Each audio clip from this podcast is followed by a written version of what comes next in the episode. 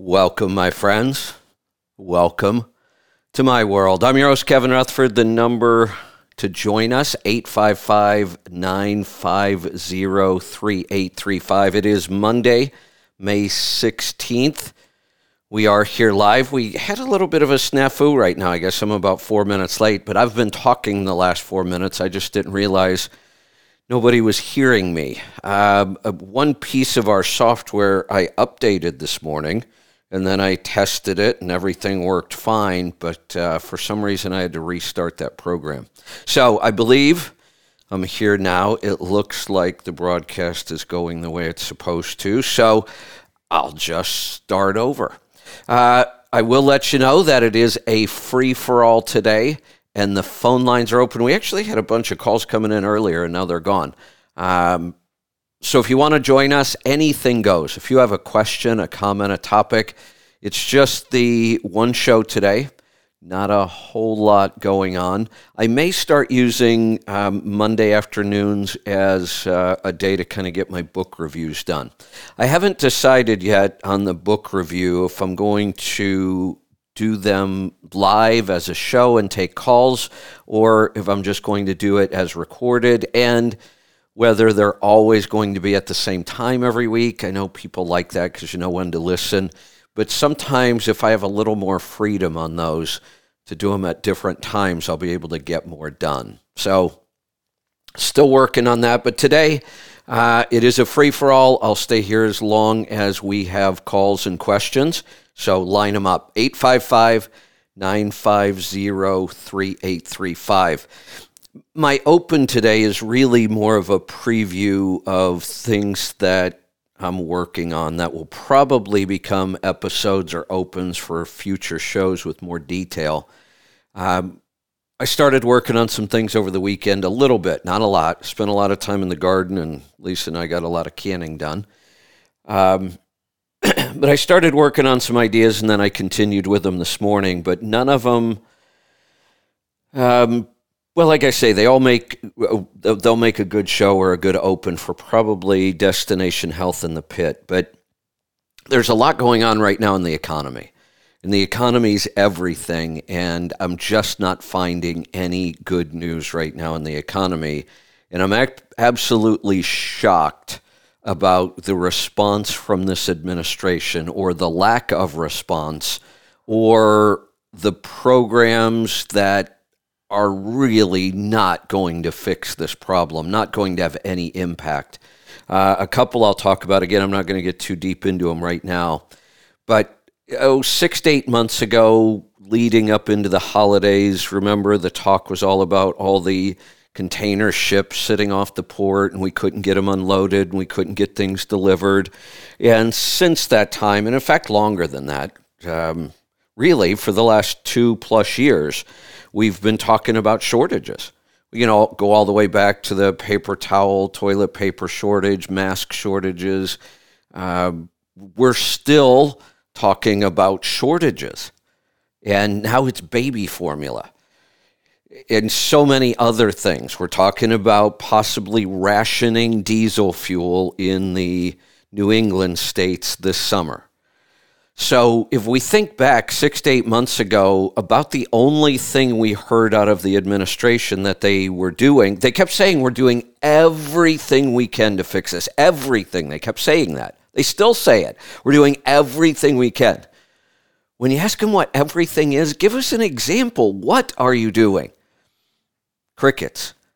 So, the one thing that they actually did come out and talk about, and they've got a new idea now so six to eight months ago, remember um, Pete Buttigieg, Secretary of Transportation, decided that um, we needed to make truck driving a better career. That was his answer. Well, first off, you know, I really don't like government involvement in in fuzzy kind of areas like that. We need to make the truck driving a better career. What does that mean? And first off, that if you can pull that off as a government, I don't know how you do, but if you can, we're talking about years before that has an impact. Years, not months. So first off, I don't believe that's the place of the government, but if they're going to do it, don't do it now, trying to convince people that somehow that's going to make our supply chain work better. But it gets even crazier than that. Um, I read this headline and I thought, what does that even mean? So, DOT seeks members for Transportation Equity Committee. So I started reading this. This whole word equity um, used to mean how much value we had in our home. And actually, equity is kind of based on value and net and those kind of things. But now we've we've totally changed the meaning of the word equity, and I don't understand what the new meaning of the word is, by the way. But I read this whole article, and the whole article is a giant word salad, and all I could actually get out of it was this group that they're seeking members. They're, they're asking people to apply to be a part of this group. The best I can tell is that this group is supposed to study and figure out better ways of reducing greenhouse gas emissions, but only in selected communities. We ha- it, it's all about disadvantaged communities and how they're being impacted by greenhouse gases. Well, first of all, we don't really have a clue how any of us are being affected by greenhouse gases. We just don't. And to think that we should now target individual communities and figure out how it's impacting them. And then what are we going to do to fix that? Uh, we could argue about the whole program but the bigger argument is why now? Why would you put any time or effort into something that can barely be defined, will have zero impact on the problems we're all facing today, and yet we don't hear a single thing about what they're doing to fix the supply chain? And honestly, what they need to do to fix it is just get the hell out of the way. Stop all the damn regulations, stop studies and groups like this get the hell out of the way and let business do business. It, it's probably too late. It, like I, I said in my last open that nobody heard, um, I'm keeping track of economic news and I can't find anything good. I, I could, like I said, I'm not going to get too deep into the details now, but I'm working on a show with this. The the economic news right now is bad, and this is what our government's doing. Putting together groups to figure out something that they can't even define doesn't make any sense and is going to have zero impact. Um, now, here's something that I haven't been hearing anywhere. It was actually this article was in Transport Topics. Kudos to them. Um, gasoline prices are at record high, diesel prices are at record high. We keep hearing about supply and demand and should we pump more and we should be pumping more, but we're not going to in this country. We're asking other countries to do it, which is also our solution to the baby formula now. Um, the world's greatest superpower and greatest economy, the United States, can't even produce its own formula or fuel now. We're, we're begging other countries to do it for us we're going to import baby formula from Europe because we can't produce enough of it. How sad is that? So here's the problem when it comes to oil that I haven't heard anybody talking about. A lot of the problems right now are because we don't have enough refining capacity. So even if we get more crude oil supplies, we can't refine it. And here's why because of the COVID lockdowns. During the COVID lockdowns, refineries, if they had a line or a refinery that was sort of profitable, but it's old technology. It can cost hundreds of millions or even billions of dollars to update these refineries. And because of the COVID lockdowns, many of these companies decided to just close those refineries and it doesn't look like they're going to open them back up because the government's in the way. Too many regulations. We have an administration that is clearly against fossil fuels, and companies are not going to make investments into refineries and fossil fuels in an economic in, or a political environment like this. In an economic environment like this, they should be scrambling to get those back online because there's so much demand. Prices are so good. Their profits are through the roof. The oil companies right now are making a lot of money, but they are private businesses. They get to decide how they want to invest their money. They are saying, we're not going to invest in refineries. We're not even going to invest much into crude oil going forward because the the political environment is just against it. You can't take that kind of risk. So we're going to be facing high fuel prices and shortages for the foreseeable future, and I don't know how we're going to get out of this. Doesn't look good when you go through the numbers. And again, I may turn this into a, an open, but uh, one more point, and then I'm going to get to the calls because they're starting to come in. So line them up 855 950 3835. In the last week, I've read many articles and I've got an idea starting to come together. It's just a really tough topic. It's going to take a while. Um, I've read several articles and pieces on how lockdowns, masks, and vaccines affected our economy, affected our health, affected our children. All of the effects were negative, all of them. And yet we're still pushing this kind of crap. So that's just a preview. I may do a, I don't know whether to make that a destination health or a pit. Maybe it'll be a combo of the two because that all three of those really encompass our economy, our life, our businesses, our jobs, our health, all of it.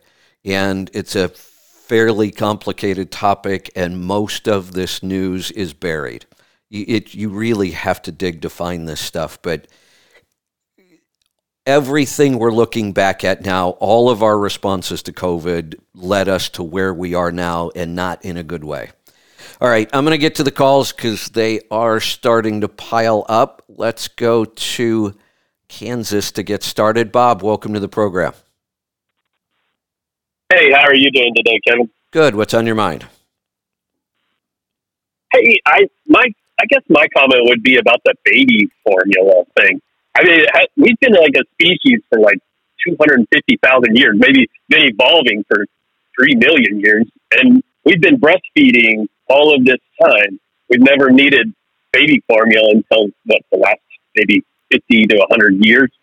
And does that, it's just a commentary on how sick society is and how weak and sick we are that we can't even, you know, for billions of years or hundreds of thousands of years, we've been able to feed our babies without a special formula.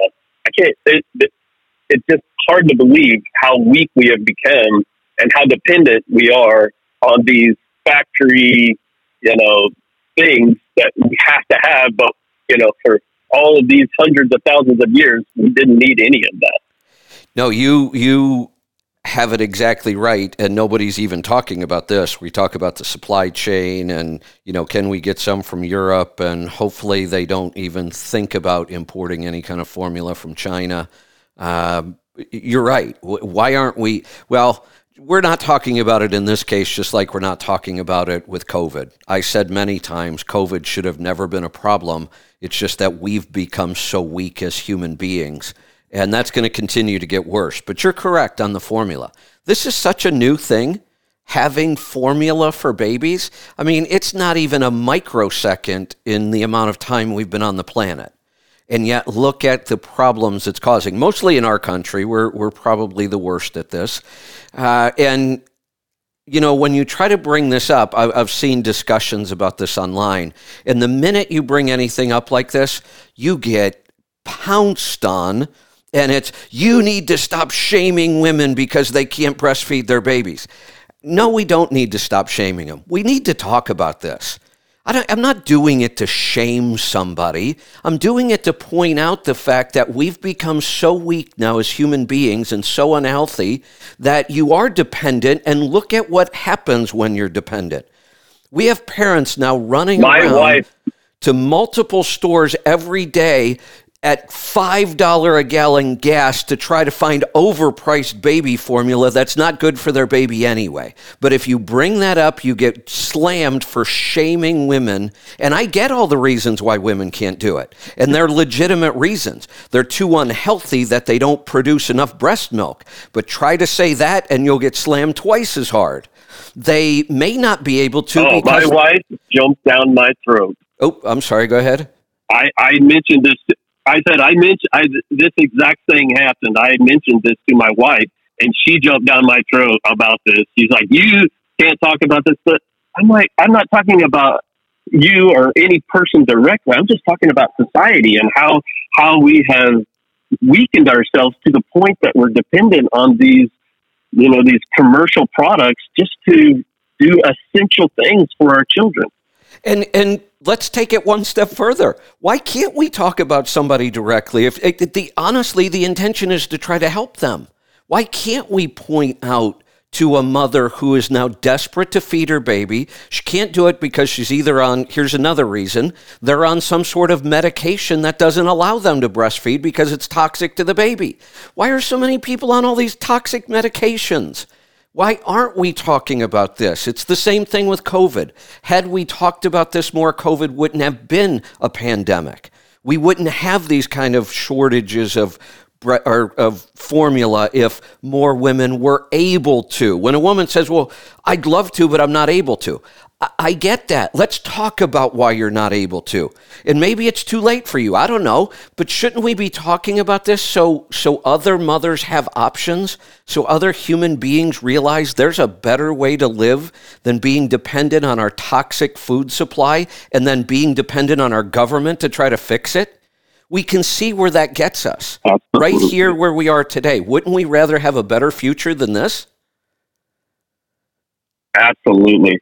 Hey, Kevin, I just was going to change this a little bit, but I uh, I started the book uh, Good Calories, Bad Calories, and uh, I, I was just struck by listening to this book how, and he goes way back into history and how many times we have figured this out and then forgotten it. It's like a 30 to 50 year cycle where we figure out the proper diet. And this is like going clear back to the 1700s that we figure out the proper diet for humans and then 30 years later, because of it's so profitable to be in this manufacturer of food business, it, it starts to take hold again.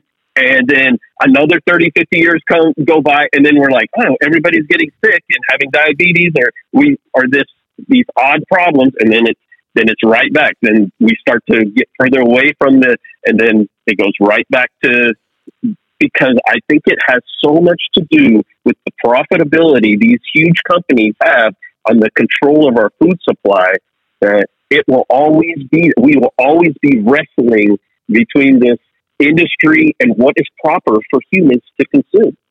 You know, it's interesting you bring that up. I, I found a new author. And when I say found him, I've seen this author's name around for a couple decades. I don't know why I never chose to read any of his books. He writes a lot.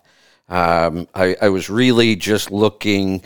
I've been doing a ton of reading for research, and I thought, you know, I just need a break this weekend. I want to read some you know, a good novel. So um, David Baldacci is the author. Been around forever, written a ton of books. Somehow I never read any of his books. So um, I got one of his books, read it. Absolutely love the guy's writing. So I'm binging now, and it's awesome because he has so many books. But in one of his books, in one paragraph, and I'm probably going to incorporate this into a Destination Health Open maybe at some point.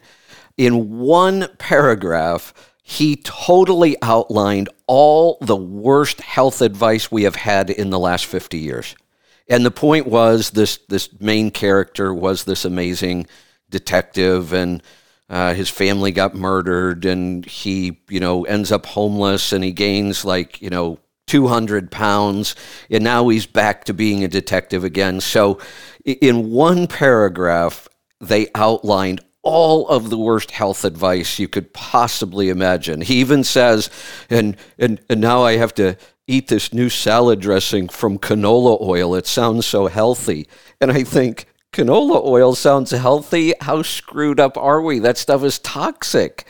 But it, he went through all of them the low fat, the lean protein, the exercise till you fall over the you know more expend more calories than you take in. I mean he wrapped it all up in one paragraph and i'm like right there in that one paragraph is 50 years of really really bad health advice and we're still talking about it. Uh, that's awesome. It's good to hear from you kevin. I'll let you go. Have a good show. Great stuff. Thanks for the call. Let's head off to Ohio. Herschel, welcome to the program. Hey, Kevin. Well, I'm uh, calling you by way of the new app. I used the ask a question button. Oh. it popped up the phone number. I hit it and dialed right in. How cool. I love that. How how cool. So uh, I had a cardio miracle question, but now I just got to say this about the baby formula why are we not at least promoting the natural breastfeeding idea? Oh, I don't get it. You're absolutely right. And I said this, I think, on Friday, since this is a true emergency.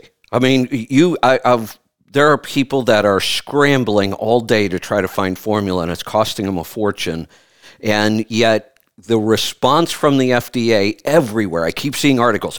Do not try to make your own formula at home. They are they are saying don't do, absolutely don't do it. Are, are you kidding me? The FDA should be all over the airwaves, all over social media promoting making your own at home and showing people how to do it.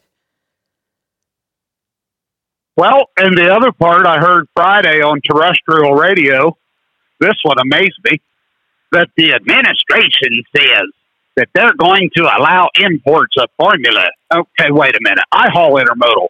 Um, the ships, the trains, you can't hardly get a chassis to put a container on right now, even if the container makes it to the city that it's supposed to be in.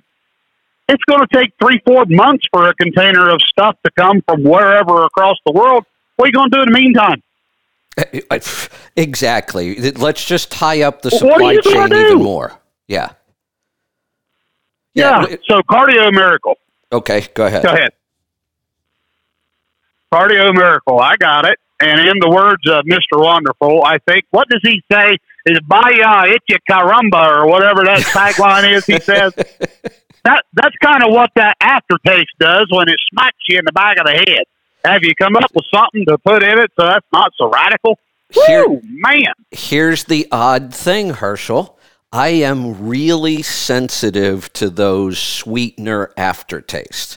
Forget the the artificial sweeteners. I hate those things, and the aftertaste on those is awful. Sucralose, all of them.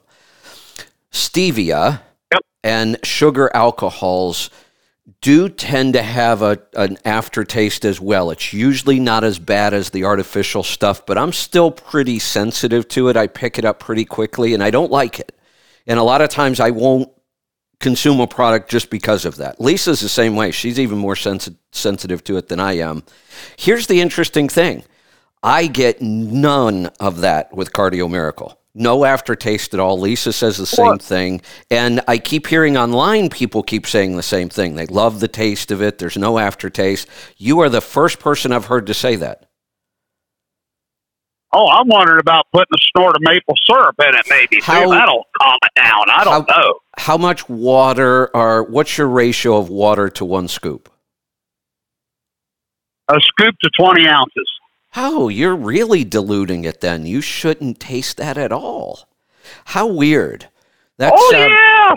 Oh, and it gives me this dry, cottony taste for like a couple of hours. I mean, I'll drink a half a gallon of water trying to wash out the aftertaste. Oh, my God. That is really interesting because, like I said, normally I am so sensitive to that that there are very few products with stevia even that I'll eat. And stevia is a completely natural sweetener. Hell, I got I, I've got a stevia plant growing in my garden, and it's crazy. You pick a leaf and chew it; it is so insanely sweet. But I I the only other product I know of that I will consume that has stevia in it is Lily's chocolate because in that chocolate I get no aftertaste whatsoever. But just yesterday I was out in the garden. I do a giant tumbler, um, about the same ratio as you, one scoop to about 20 ounces. And the reason I drink it is because it's so clean and it's so hydrating when I'm outside. So I wonder if this is almost like one of those weird genetic things like there are a lot of people who can't eat cilantro because it tastes like soap to them. And it's a genetic thing. A lot of other people obviously love cilantro. I'm one of them. But there are people who won't go near it because it tastes like soap. You uh, and we should start this conversation on healthy tribe, and I'll ask for feedback now if anybody else experiences this. I have the exact opposite experience. How big of a deal is it to do that before having anything to eat in the morning? That's what it says on the jug. But how big of a deal is it if you have or have not eaten? I don't think those things are big deals you know, a lot of times companies will okay. will write that in because they do want people to get the absolute best outcome possible. There are some nutrients that sometimes can be blocked by other nutrients. So I, I'm sure somewhere there was some science behind that statement, but I just don't get too crazy about stuff like that. Now I'm just doing the one scoop one time a day because I don't know if I can choke the second one down. Wow. Yes, it's kind of funny. I was just talking about this yesterday with Lisa. I never get to my second cup, even though I want to. It's just like I run out of time in the day, and by the time I get to that point late in the night, I really don't feel like drinking another 20 ounces of water. Um, so, I, but I want to, I just don't ever seem to get the time or it doesn't work out. But for me, I'm it, our the biggest thing we talk about this honestly between Lisa and I is how clean the taste is. And I, have seen that same conversation online. So I want to start hearing from the people that say it's not that clean. That you know sweetener aftertaste is awful. You're the first one, but I'm sure there must yeah, be more. it's good. It's it's good until it hits bottom, and then it's like hello. yeah, that's usually how those sweeteners react. For me, it's the same thing. It's an aftertaste. It, it's not, you don't get it when yeah. it's in your mouth, you get it after you swallow. Yep, yep. I just finished mine probably an hour ago, and I'm still tasting it. Like, ah, yuck. no, I know the All feeling. Right. I know the feeling exactly, and that's why there are several products that I just won't eat because of that. But I absolutely don't get that with this product it reminds me of years ago back in the 70s. I'm about your age. I'll be 56 in August. Tab was a big deal. Everybody oh. thought Tab was great. So I tried it. I was a kid, you know, I tried it. Oh my God, it makes me think of the Tab back in the 70s. I, I hated it. I know ex- no way. I know exactly what you're talking about, and I am the same way. It, like I said, I have found two products. Now, I've never found a product with sucralose or Splenda or any of those other. They always taste awful to me.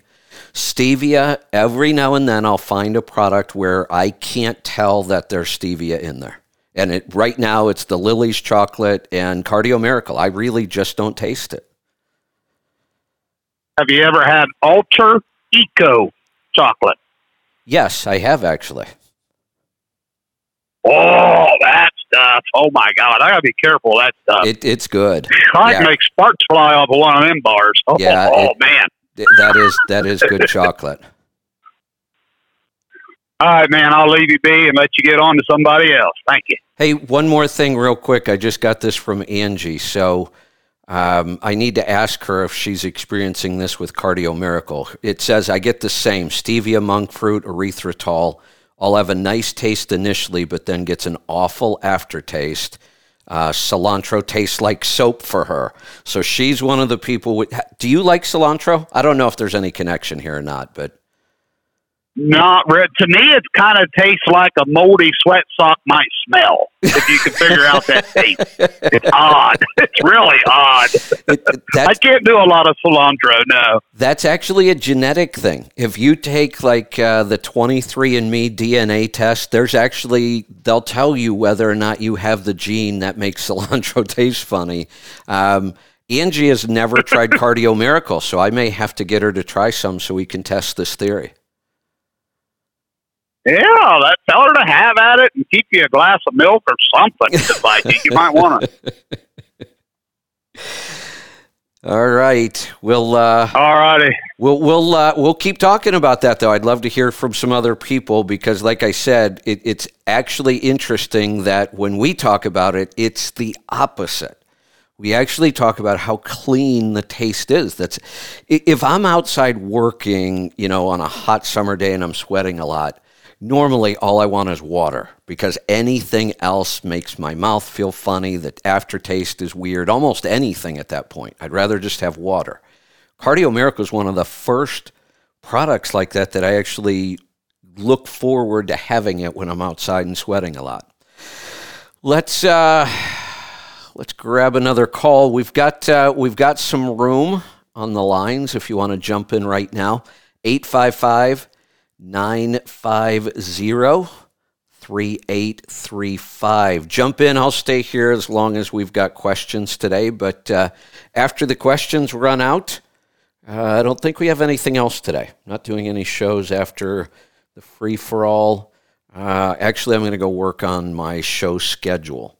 We've been rolling out new shows and testing new technology, and we need to stay on the schedule. We uh, just had an update on the app. Um, Herschel was just talking about that with the call in button. That's obviously working. Uh, the app is coming along well. We hope to have that out here soon to the general public, and then we'll start working on our broadcast platform and app as well. So, lots of stuff coming up. We're rolling out new shows. Um, we're working on two new shows in the background with two new hosts. I'm excited about that. Uh, and the network is growing. So let's get to those calls. Let's go to Oklahoma. Joe, welcome to the program.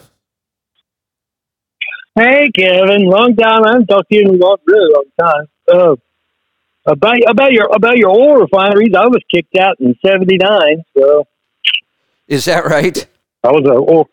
Oh yeah, I was a refinery worker for I don't know two years, two and a half years, something like that, and they just quit building refineries altogether. They, so everybody that was building refineries went off to paper plants because they were building paper plants like they were nothing.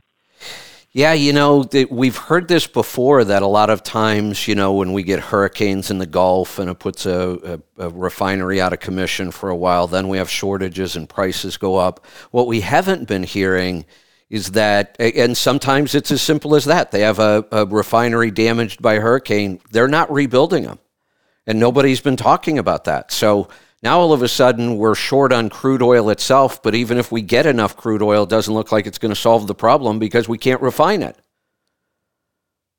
Well, when I started doing that, I uh, I I finally it finally everybody kind of explained it to me. A plant's a plant's a plant. It can be a refinery. It can be a Kellogg's plant. It can be a it could be a hydroelectric dam.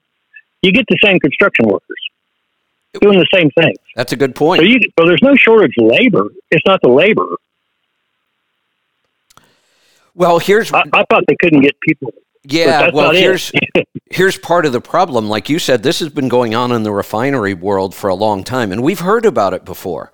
But as long as our gas was relatively cheap, like it has been for years, and we never have any shortages, then nobody pays attention to that kind of stuff. But it's been going on slowly over time. Now we're at a place where there it's become critical and we're at this place where all of these things that have been building up for years are now critical. And I, I'm just shocked in our country, we're talking about so many shortages of so many things. But to, to talk about your point with, with labor, you know, two or three years ago, there was no labor shortage whatsoever. Now there actually is. And, and I don't know why. Uh, I, I don't, where did everybody go that used to work? It, it's, did they all die of COVID or the vaccine? One of the two. You can't get people to do anything anymore. Uh, you know, I'm looking at trying to get some work done here locally, and just forget it. If you can even get somebody to come out and give you an estimate, the estimate is so ridiculously high, you know what they're doing. They have so much work, they just throw out crazy prices, and if somebody takes it, then they'll figure out a way to do the job. I think that's all going to come to an end here pretty soon. Uh, we're already starting to see housing had- prices are pulling back, and I, I don't think this is going to go on for long. But right now, they would have a problem building or repairing refineries because they wouldn't be able to get enough people either. I had a shop do that to me the other day. Twenty thousand to paint the truck. It- yeah, that's the kind of stuff that's happening. I, I no, no, he just didn't want to do the work. He That- just said, "If you're crazy enough to pay me that, I'll do it." that's what I mean, and and I know what that's like. I've been in that position myself, where I used to do a lot of speaking. I used to travel to speak. I would speak almost anywhere where somebody invited me if they paid me a reasonable amount of money. I wanted to get my name out. I wanted to build a reputation. Then I got to the point where speaking is like the least thing I want to do. It, I don't want to travel. I don't want to go do that much anymore. I like working directly with our tribe and our listeners. And so I still get invitations all the time. I give them ridiculously high prices. And every now and then somebody will take it. And when they do, sure, I'll go do that job. But that, that's what we're seeing everywhere now. They just give you these crazy high estimates and figure they have more work than they know what to do with. Hmm. Well, the reason I called you is because I bought a 2008 uh, Peterbilt that has been deleted, and uh, it's a real trouble. I, I, I just want your opinion on it, if you don't mind. Uh, what's the question specifically? I, I, I, we are absolutely against deleting. No, no, um, no, no. uh, It's supposed to have an ARD on it. It's got a Cat C15. It's supposed to have an ARD on it. Um, when I went to pick it up, I saw that there's no ARD on it, so it's been deleted. Now you can delete a truck, and you, it still looks like you know it hadn't been deleted. But whoever deleted this truck, they took everything off, and um, I, I didn't catch it. Now my understanding is that if somebody sells you a truck that's been deleted, they have to tell you. Well, wait a minute. That That's would right. be like uh, if they tell you they're admitting they broke the law. It's no, they're just no. My understand my, my understanding is you can sell a deleted truck if you tell the person. No, where, where did it, where have you read or heard that? How would it be okay to sell one when it's illegal to delete it in the first place? Well, because there's multiple uses. In other words, if you if you put on there deleted, what that means is it's just a parts truck. You know. Oh, you, I see you what can't you're drive saying. that down the highway. I I see. Right. Okay. Oh, so, So well, I guess what I, I guess that could be the case. You're right. There are legal reasons you're allowed to delete trucks, but once you do it, it's no longer, you know, legal for highway use. I see what you're saying. So, yeah, I'm with you. I would think. Now, this could also be state to state because a lot of vehicle transfer laws are state laws, not federal laws. So, are you aware of the state where the transaction took place, where you bought the truck, what their laws are about this? Oh no, but I did call it. I, I, got it in Indiana. I drove it down here. Drove great. I mean, I don't know. So I called the lawyer there, and he told me he wants pictures and he wants two people to come out and give testimonials. And I have no idea what is what, the, what that even means. Furthermore, he says even if I do sue and win, if he's got everything in somebody else's name, I'm never going to get anything. Well, he, he, here's the thing about lawsuits that a lot of people don't realize. There are multiple steps if you're trying to get money back on something or some sort of damages. First, you have to be able to take them to court, whether that's small claims court or a traditional court, and that depends on the amount you're suing for and what state you're in. And if you do happen to win a judgment, people think, oh, I won. Yeah, but what have you won? Because the courts don't do much about collecting these judgments. They just issue the ruling. Yes, you you have a judgment against this person. Now trying to collect that money for all kinds of reasons. One, they might have put the name, you know, all their stuff in somebody else's name. Two, they may not have anything. You know, we need to be careful about suing somebody that doesn't have anything to recover. And there's all kind most guy's got- judgments This, n- never get paid out. this guy, this guy's, this guy's got money. But one thing that took me Well, well, aback hold- was hold- he said, Hold, hold on, Joe. "Go ahead." Joe, uh, you can't know that, I don't think, unless you absolutely have access to his financial records. I don't care if the guy has 37 brand new cars in his garage and a $2.5 million home. It doesn't mean that he has any money. Hmm. He could be so far in debt that he's actually completely upside down and has a negative net worth. You, you can't know that about somebody. You can just think it. Yeah, it, I mean, it looks like people have money. There, there's a lot of this going around. You know, it. Um, I remember a term that I used to hear about Dallas all the time. I used to spend a lot of time in Dallas speaking and events and things.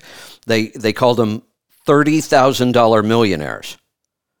They made thirty to forty thousand dollars a year, and when you looked at them, you'd think they'd make a million. They're driving a Mercedes, they're decked out in new clothes, and they are so upside down on everything they own. And I think we're going to see a lot of that now. I think we're going to see a lot of those people start to file personal bankruptcies because this economy is going to take them down. And then I get nothing. You right? get nothing. Exactly correct. You get a judgment yeah, and a piece of paper, but you get nothing in return. What took what took me aback was he also said uh, since I since before I took it, it was at a shop that I used for a very long time. He DOT'd it, fixed, made couple made four thousand dollars worth of fixes, and uh, I got so I got the DOT deal. He goes, you know what? I think I'm gonna, I'm gonna sue that shop. I thought, what? How can you sue the shop? guy's gonna sue everybody, I guess. Well, that's what lawyers do. I mean, it's like doctors and surgeons. If you go to a surgeon, they want to do surgery. That that's what they do. They don't look for other options. Um, same thing here. Lawyers, that, that's what they want to do. They want to sue people because that's how they make money. Doesn't necessarily mean it's the best idea for you. Here's what I would do. I mean, I just like to give people practical advice. You've already bought the truck. I would not waste one minute or one dollar trying to sue somebody over this because the odds of you coming out of it in a good way are slim to none the amount of time that it can take, the cost that it can take, the odds that you're actually going to get something. If I were you, I would run this truck for a while. If it looks like it's going to be a good truck, like fuel economy is pretty good, performance is good, I would just keep it and run it.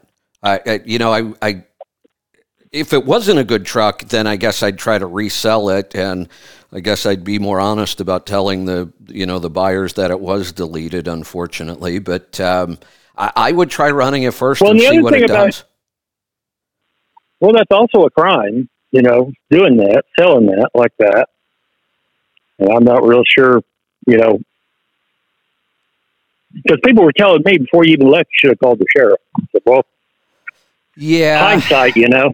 Yeah, again, the sheriff's going to come out and say this is a civil matter. You know, they don't understand the law. It, it, it, this is like oh, I said. Really?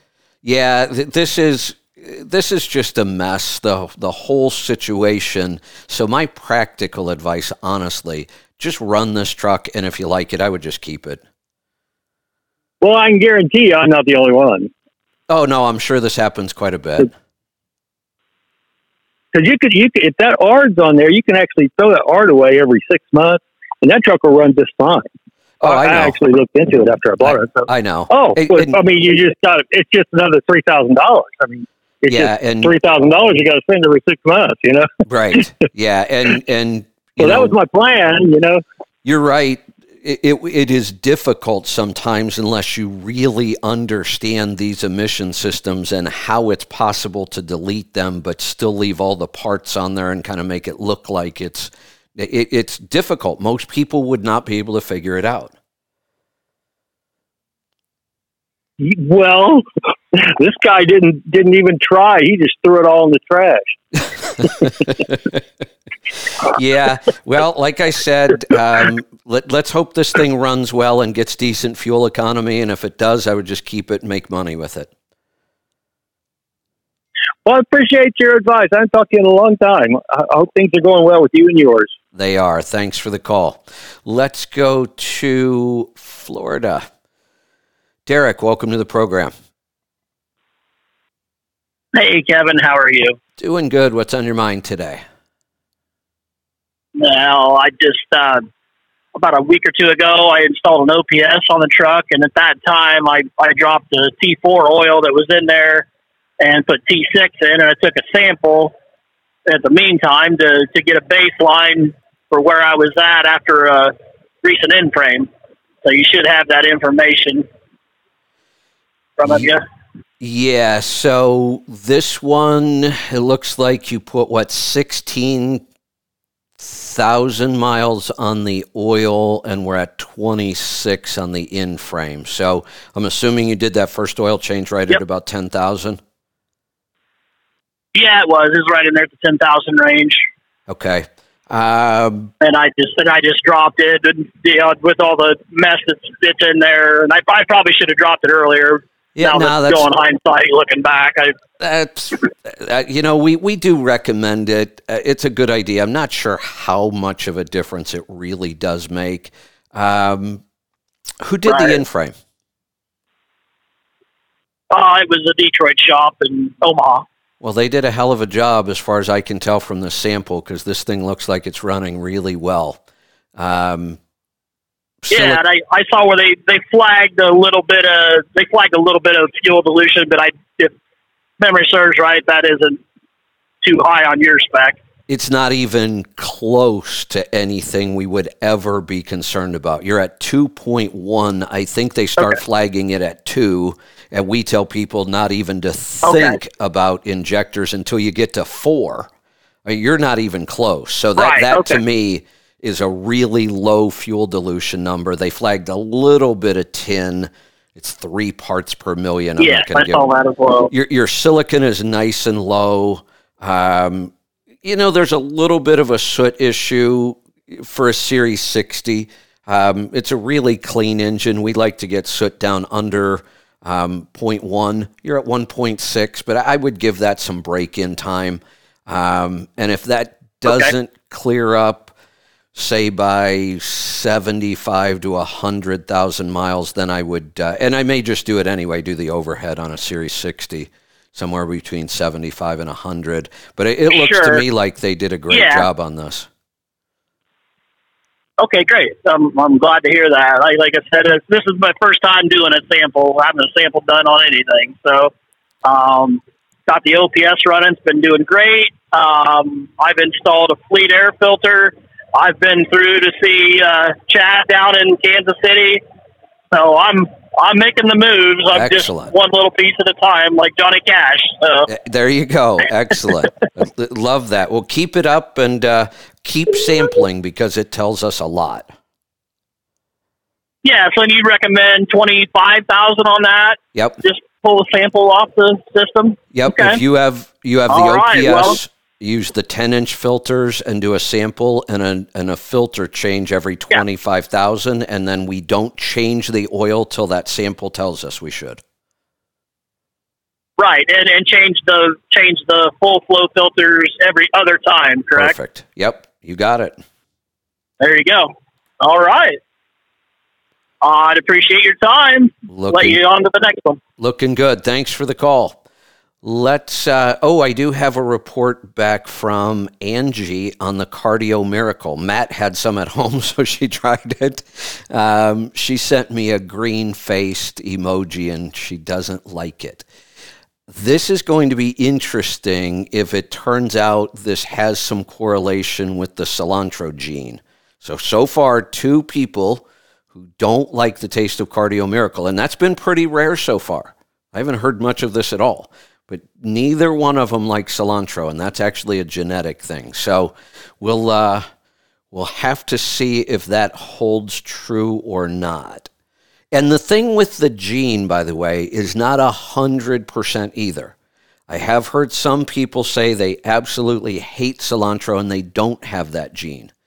I don't know if I've heard anybody that has the gene and likes cilantro, though, the other way around. I might have to do some digging on that. Let's uh, let's go to Matt in Georgia. Matt, welcome to the program.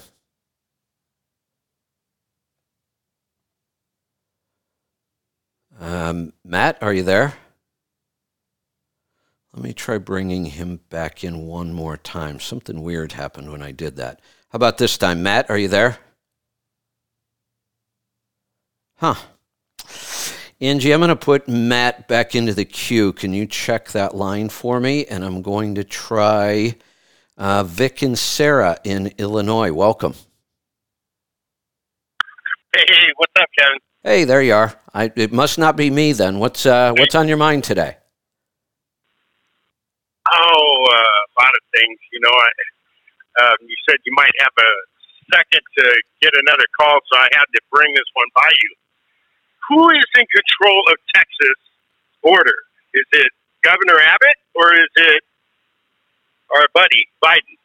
Well, technically, for the most part, the federal government should be protecting all of our borders. That's their job, and we have several agencies that do it. We have Border Patrol, we have ICE, we have all kinds of agencies that can be a part of that protection. And then I do believe that states also have some rights about how they protect their own borders. And for the most part, states have not gotten involved with this, uh, and it's mostly been controlled at the federal level. But what we're seeing happening now, and especially in Texas, because they're getting hit the hardest, is that the federal government is doing nothing. The, and this, these states and these local communities and farmers and ranchers are being horribly impacted by this. And the states are now stepping up, Texas, and saying, look, we'll spend our own money to fix this problem then. They're, they've been asking the federal government for, you know, well, since this administration took over, they've been asking the federal government for help, and the problem just continues to get worse. The numbers get bigger and bigger and bigger. Now we're worried about Title 42 ending. I think that's coming up fairly soon. And they're predicting those numbers could double or triple. So the states are saying, look, we have to step up and do something. Well, my understanding is that also, and I kind of had this conversation with Matt also. Um, now, in this situation, you're the governor. Um, it's either going to cost you hundreds of millions of dollars to let all these people in, or it's going to cost you hundreds of millions of dollars to put the National Guard or whoever down there at the border, right? Right. Either way, it's going to cost a lot of money. Yeah. So where do you what, what do you do? Do you are you reactive or are you proactive? Um, you want to keep running for offices in the future, or you want to stand out like uh, Santos? You know, right now, the only people in conservative lines that are really standing out seems to be the DeSantos guy because he's doing all the right things.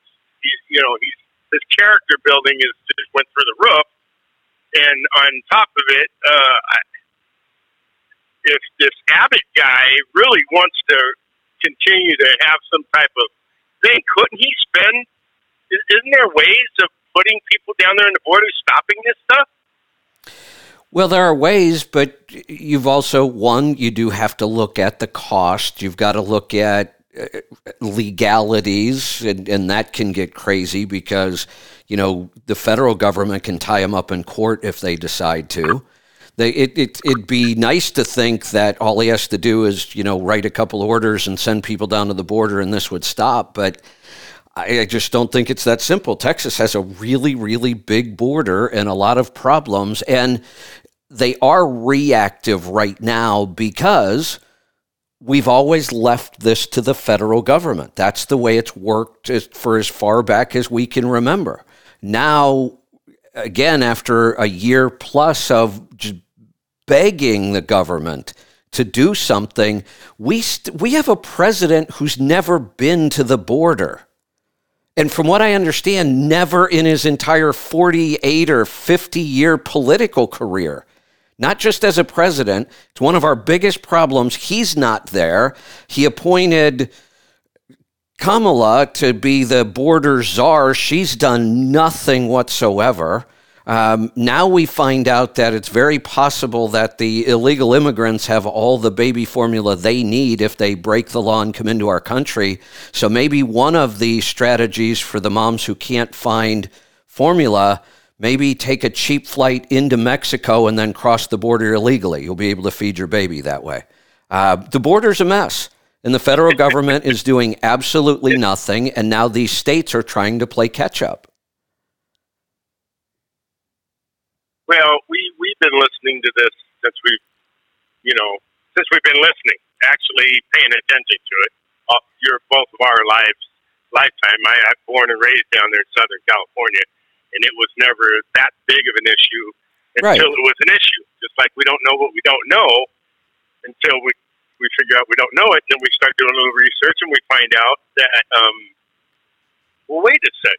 If this guy in governor is going to have to spend these hundreds of millions of dollars in medical and and all the emergencies and all the different things that pertain to the uh, a million people coming into your state. You know the the uh, all the different expenditures that are going to happen.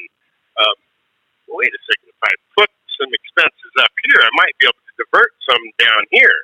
So I, I mean, I, it just seems like I know it's a very frustrating situation for them, people that people who are down there.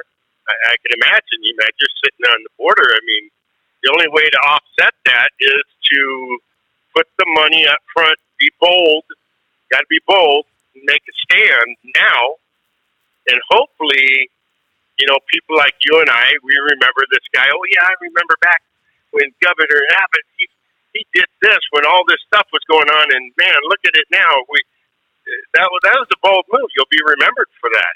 It- or just let hundreds of millions of people come into our uh, hundreds of thousands of people come into our society, and then we find out later down the road some guy wiped out a, a supermarket in um, Buffalo, New York. You know, oh, it's just an 18 year old kid. It had nothing to do with that. No, people listen to all this stuff and they start getting pissed. They start getting angry. Then I'll take life into my own hands and stuff shit like this happens. I mean, this is going to happen.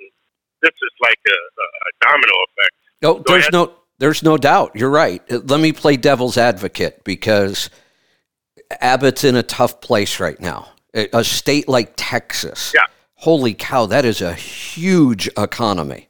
There is a lot going on in a state like Texas, and the governor's got to be responsible for it all. And you have to remember, if the federal government is always taking care of our borders, which they always have, there's nothing in the state's budget that's ever been set aside for things like this. Why would there be? Why would you have a budget for something you don't need to spend money on? The federal government always did. Now all of a sudden he's in this position. The federal government's not doing anything. I, I did you see what he was doing? He was putting these illegal immigrants on buses and sending them to DC to try to get their attention. that was, yeah, that was great. I like that. Yeah, it, it it's it's symbolic. A, a couple bus loads isn't going to fix the problem, but it, it was at least a, a plea. Look, we need help, and we're sending these people to you because we can't handle them anymore. Now he has a tough decision to make. If he's going to spend a bunch of money on the southern border, he's got to take it from somewhere else in the budget. Now you create another financial problem in the state, and depending on who that problem impacts, you could be out of a job at the next election. This is not that simple. Uh, You are correct. He's going to have to spend the money one way or the other. But it, the, the first thing they're trying to do before they, because if you start building border walls, I mean, once you spend it, that money's gone. If you spend money to put a bunch of National Guard troops and other enforcement agencies down there, the money's gone. So the the you know your first attempt is always look why isn't the federal government doing their job here? Why do we have to spend our money our our and, and don't forget governments don't have any money. That's the taxpayers of Texas. That's their money. And he has to decide how to spend it and what makes sense. And there's no good answer if he's going to protect that border he's going to have to pull the money off of some other place where they needed it maybe just as much or more Yeah, I don't. I, I, I that's pretty much what our buddy said. He that alluded to the same scenario, but it just you know you, you get to the point where you know and then when we start seeing we uh, you know we'll we'll see this we'll see these people these Asians they're they're not just what people call Mexicans and Salvadorians and Colombians they're, they're Cubans they're coming halfway across the country to go in illegally, which gets them in legally, then they go through those borders. Now, it only takes a handful of times before everybody gets to the conclusion wait a second, you know, this is how you get through the country. I remember back when Sarah and I went to Aruba. The only thing we, we, we thought of in a kind of in a jokingly way, had we gotten stopped in Aruba, all we would have had to do is go across the continent, drive back up, and then go through it illegally, and we'd be back in our I- country. Everybody But- in the everybody in the world now knows we have no southern border. They're flying from all over the world into Mexico or other South American countries so that they can just walk across our border. Why why wouldn't you? I mean, I, don't blame the people for doing this. That our government has basically said, "Come on in, we'll take care of you." and it's been like this for I don't know how long. And I remember back in the 80s and 90s um, where they used to talk about how, you know, Carter was letting everybody in, but he was saying, well, I only want them in for the conservative people who own these big old farms. They want the labor, so they don't say anything, and they just let us take it, and they let us take our little piece of the pie, and, and we'll take the blame for everything, you know. And uh, I'm I mean, we this is so. Re- Go ahead. Yeah, I just want to make it clear I am all for legal immigration. In fact, right now, uh, based on what's going on in our economy, I want to increase the numbers of legal people, immigrants we allow to come to this country. Increase the number, encourage more people to come. We need them. We have a huge labor shortage in this country why not bring in more people? But why why don't we be responsible about it? We should be vetting these people. They just found like 30 or 40 people on the terror watch list that they caught crossing the southern border. If we caught 30 or 40, there's probably 300 of them at least on the terror watch list.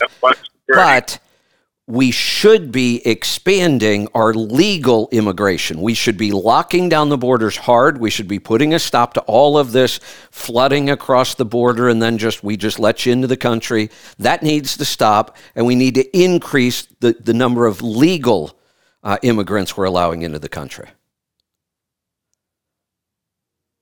And, and you know what? Since we were out of high school, just out of high school, that stuff's been going on. We've been these conversations have gone on, and this is what we should do. This is what we should do.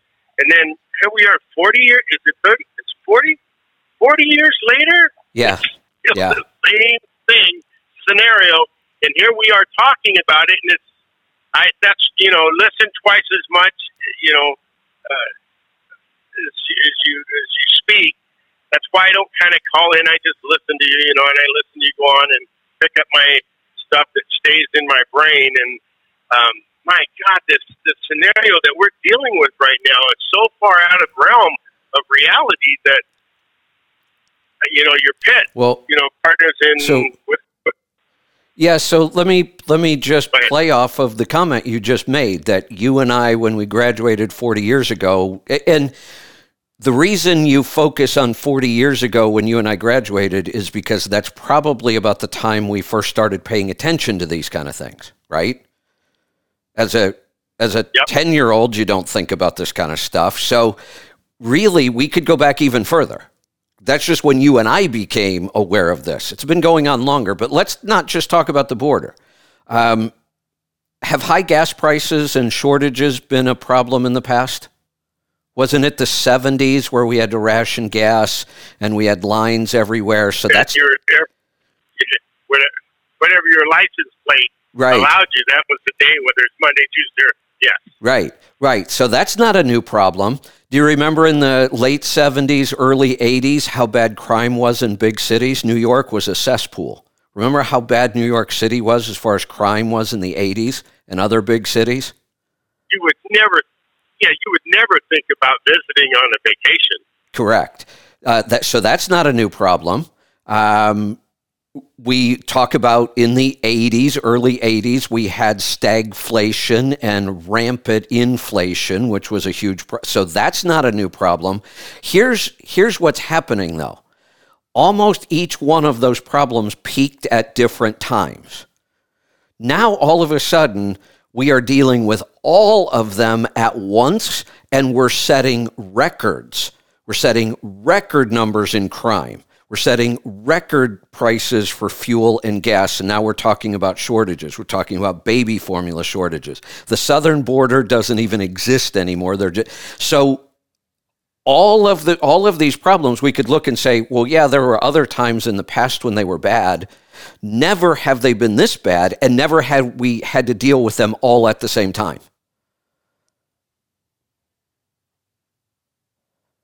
you know it's it's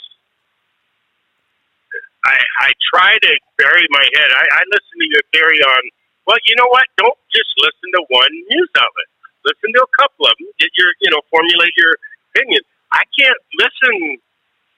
None of them. It's even Fox. It's getting.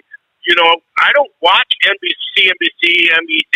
I don't. I don't watch all that stuff. It's all negative and it's all angry, and you know, so I don't watch it.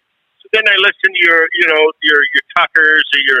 Now it's only Gutfeld. I barely listen to Tucker because he does that to me. He'll go, "Oh, did you catch this? Watch this," and then you watch it and you go, God damn it, I didn't watch that because I didn't want to see this shit. Now you're making me watch it, you know? Yeah, no, I get it. So I, I that's I don't listen to Hannity anymore because he does a lot of that. And then you, you know, Jesse Watters and all these people, hey, watch this. Here, I'm going to show you this. God damn it. I didn't watch that because I don't well, want to listen to that shit. Well, you know, unfair and unbalanced kind of. I, I have a theory on why we're getting so fed up with hearing this. It's because we've been hearing it now for years, literally. We've been hearing it for years. And I get tired of talking about it because there don't seem to be any solution. Well, that's not true. There are plenty of solutions the people in charge don't seem interested in solutions. And, and it just seems to me like we're just talking about the same stuff over and over and over, and there is zero improvement. Like I said, I, I don't remember which open I said it in this morning. I did two of them, but nobody heard the first one. Um, this administration, I, I, it makes me insane to watch the press briefings every day, but I watch them every day. It's like pure torture. But no matter what the topic is, the problem, all these problems we keep talking about and outlining, their answer is the same thing. We're doing everything in our power to fix that, but they won't tell us one single thing that they're doing. It, Kevin, if it wasn't for you, you know, there's a certain, I, I, I you know, people say, ah, you don't talk Kevin, his head thing. I don't give a shit. You're probably one of the most well read and rounded people. Uh, it, kind of like um, fair and, uh, and balanced. You know, they, it used to mean something, but now with the um, got my chain of thought where I was going with that. But um, if it wasn't for you listening to you, I probably I, I think I would be a gut Gutfeld because you know you ever you ever watch watch Gutfeld? Yeah, at least he tries to add a little humor to it. Humor, humor, humor. It's all humor, and you're laughing, and it's and it's and it's and it's so uh, humor. Uh, he, that's what he does with it, and I and I go, well, shit. I'm I'm all the way to like first five. Uh, listen to Tucker's opening, and then when you I don't want to watch this, bing, there goes the button. I'm done with you. you know, and then that's I'm done with you. You start making me watch shit I don't watch that program because of this, and then now uh, hey, I'm watching you, giving you the benefit of the doubt. Now you're going to make me watch it. Hey, hey, you know, hey, Vic, and, um, hey, and ha- yeah. Have you ever watched The View? Oh no, Kevin, come you, on now. You, you should watch, watch it. Really, I'm definitely gonna watch. You, you should watch it and then call me back. We'll have fun with that. Head, that's what you. But it's all it's it's you know I'm getting too old now thank God for your cardio miracle because I really do believe that it's calmed down my heart and it's fixed it from getting close to having a heart attack. So, and then I said, well, shit, you know, and then Kevin says, well, get a big scoop, a heaping scoop. So I'm a heaping scoop type of guy. And then I, you know what? This darn country is going to drive me into a bit mass attack. Oh, and you got to take it once in the morning and once at night. Oh, shit, I haven't been doing that at night. so yeah. now I, it's like uh, twice a day. This is what I focus on more than copy. Go ahead. I, yeah, I just had an idea for a show. I, you know, I need to think this through, but um, it might be really fun to get three or four other people together with me and have a panel And the whole point of the show is we'll watch the the view the day before and then we'll comment on all the things they commented on. That should be fun. I'm not an intellect like you are, Kevin. My my passion. Okay, Vic, breathe, breathe now, Vic. You got to breathe. Gonna, that's what you're going to be telling me because I'm be something. You got to remember to breathe. That's right. You got to remember that you're talking to people that are listening because I won't handle it very well. That's why I got, you know, surf ex surfers. We got in a few scraps here and there, Kevin, and and passion was uh, something that we were really into, and uh, we what we believed in, whether it was you know we believed in. And the other stuff we just kind of push it to the side, you know. And to watch the view, are you kidding me? oh my God, I'm not in condition to do that, Kevin. We'll, I wor- we'll, three scoops a day, Vic. Three scoops a day. we'll, we'll work on it. We'll we'll put you in uh, the sauna blanket and then a cold shower and give you a bunch of cardio miracle and we'll we'll get you ready. I'll tell you what. I'll do this. This time we'll give you the word. My word. The next time Sarah says, "Oh, I got to go," you know, we're in the area and you got to go see Vic, uh, Sarah, and Kevin. Uh, okay, well, it's Monday afternoon. I'm going to go in. We're going to go visit them, and we're going to watch the view together. There you go. I'll do that with you. I'll watch it together with you. There you go. Sit in my view of you. It'll be Kevin's view. There you go. All right. Sounds like a plan. Hey, Vic, good talking to you as always. The phone lines are exploding again, which is awesome. I want to make sure I get to these. Let's go to South Carolina. Eric, welcome to the program. Oh, you want to talk about the Chinese art of timing? Oh, I just got done with the uh, shipper in here. Oh, there we go. walking back out to the truck. Perfect. Yeah. So, um, I want to touch on something before I ask my question. Uh, you had the guy with the deleted engine. He said that uh, off-road use. yeah, off-road engines are uh, Tier Four interim for 2011 and Tier Four full uh, 2014, just like uh, large trucks. Oh, I, well, there's a good point. Yeah. I, and I don't keep up with that stuff. I know we have industrial engines, we have military engines, we have off road. It's also damn confusing. Um, Yeah, it goes from 100 and 150 uh, horsepower up to uh, 750, and then the 750 plus is a, is a different now, different animal there. now, I just want to make sure because I don't know this for a fact, but I have a feeling that that horsepower only is only based on the original stated horsepower from the manufacturer.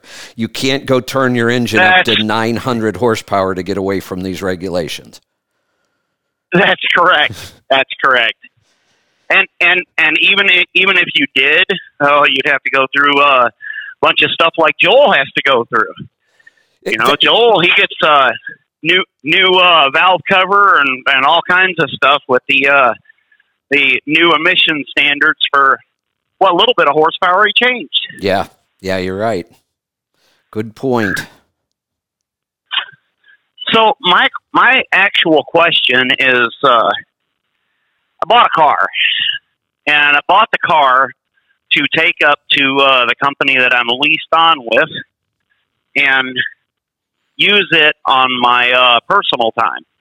Now I realize that uh, I don't get the deduction for travel and all that kind of stuff to use that car from that location to go home.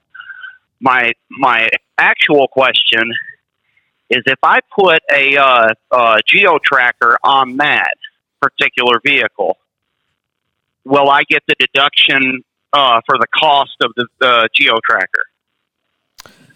Yes, as a percentage, or actually, it depends on what method you're going to use to deduct that vehicle. And if you use the method I'm probably going to recommend, then no, technically you don't. There, there are two two methods. First off, you are an owner operator, correct? Yes, that's correct. Okay. And let's talk about a, a kind of a, a hack to add some deductible miles here. You are correct that if the trip from your home to where the truck is parked, that's considered a commute. and commutes are technically not deductible. But if instead you leave your house and you go Make the to parts the parts store and then to the truck, then that becomes deductible. So just keep Man, that in I thought about that. Yeah, I thought about uh, buy, buying something from uh, Yep. Volvo and then driving Yep. driving all the way to Volvo in, in Louisville from uh, Minneapolis and, and doing it that way. there. I there did think about that. there are ways to make those things deductible. So keep that in mind. It can really add up. Um, the there are two methods for deducting the business use of a personal vehicle, and that's what this is. It's a personal vehicle, but you own a business. You're allowed to use that vehicle, and we're allowed to take a deduction when it is a business use. So the first way, which is far more complicated and almost always ends up in a smaller deduction, is that you take all of the expenses for owning that vehicle payments, insurance, interest, repairs, maintenance, all that stuff. And you add it all up and you say, okay, I spent this much money to own and operate this vehicle. Now you have to keep two different logs on mileage. You keep a log every time you use it personally, and you keep a log every time you use it for business. Now we have to figure the percentage. Did you use it 72% for business? If you did, then we get to deduct 72% of all of your expenses. That's the first method. The second method is you keep one log for business use and keep total miles you put on the vehicle. And then you just take the standard allowance, which off the top of my head, like fifty six cents or something. it, it's I was going to say it's usually between 50 and 60 cents a mile and when gas prices go up that number goes up it always has I'm assuming it will again now Uh, but even if it doesn't nobody spends 50 to 60 cents a mile to operate a personal vehicle it's not even close Right. so using the mileage allowance is the way to do it. And then technically, no, you don't get a specific deduction for that item you put on the geo tracker because now it's just part of your mileage allowance.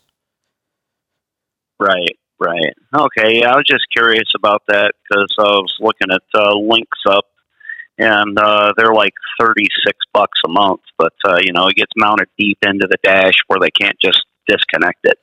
Yeah, it, it it's you know it's probably a good idea to have one. Thirty six bucks a month isn't much, and you like I said, Right. that that mileage allowance is so generous that you get to deduct far more than you really spend. Outstanding. So uh, yeah, I'll tell the wife whenever we uh, decide to go on home time that uh, yeah we got to pick up some parts. Yeah, and one Shoot, other thing. One other thing that a lot of people don't realize because they make it sound like if you're going to use the mileage allowance, that covers everything. That's not technically true. There are still two other areas that involve that vehicle that you are allowed to deduct directly, even when you're on the mileage allowance, and they are tolls and parking. So if you're paying to Yeah. park that vehicle somewhere, then that parking is deductible on top of the mileage allowance, and any tolls you might spend are also deductible on top of the allowance.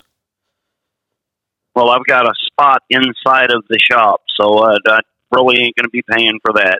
I Okay. drive it up the ramp and park it over in the corner, and they stack a bunch of freight around it. So yeah, we're we're going to be in pretty good shape, I think. Perfect.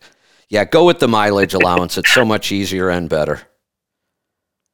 Awesome. Thank you so much. You're welcome. Thanks for the call. Let's go to Texas. Greg, welcome to. Oh, oh no. Greg, if you're listening, um, call right back and I'll move you up to the top of the line. I hit the wrong button. Um, that was my fault. But if you dial right away, I'll see your call back up there and I'll move you to the top.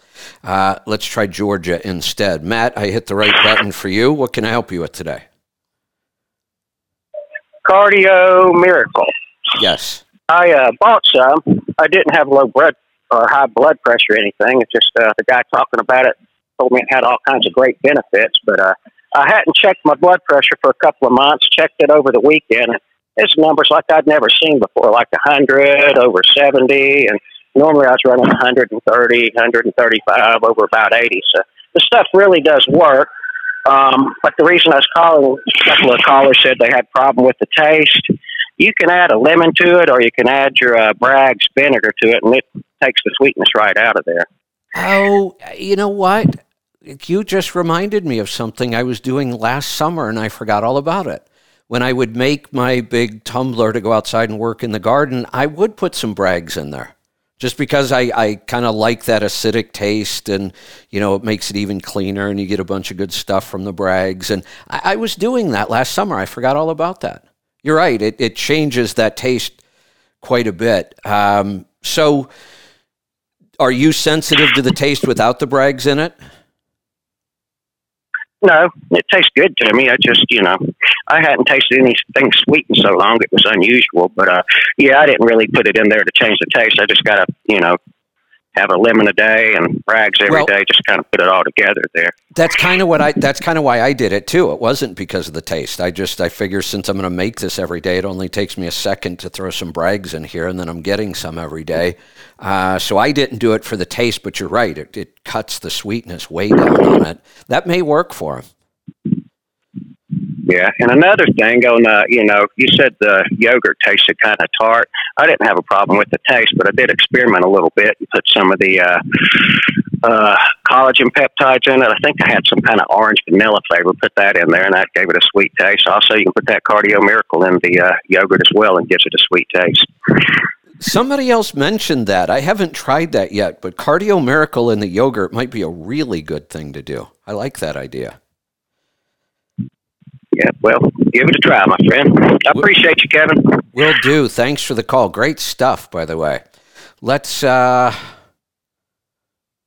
all right. I don't see Matt in Georgia. He had a question on Cardio Miracle as well. Matt, um, I hung up on you, so if you want to dial back in, I'll keep an eye out for your call and I'll move you up to the top.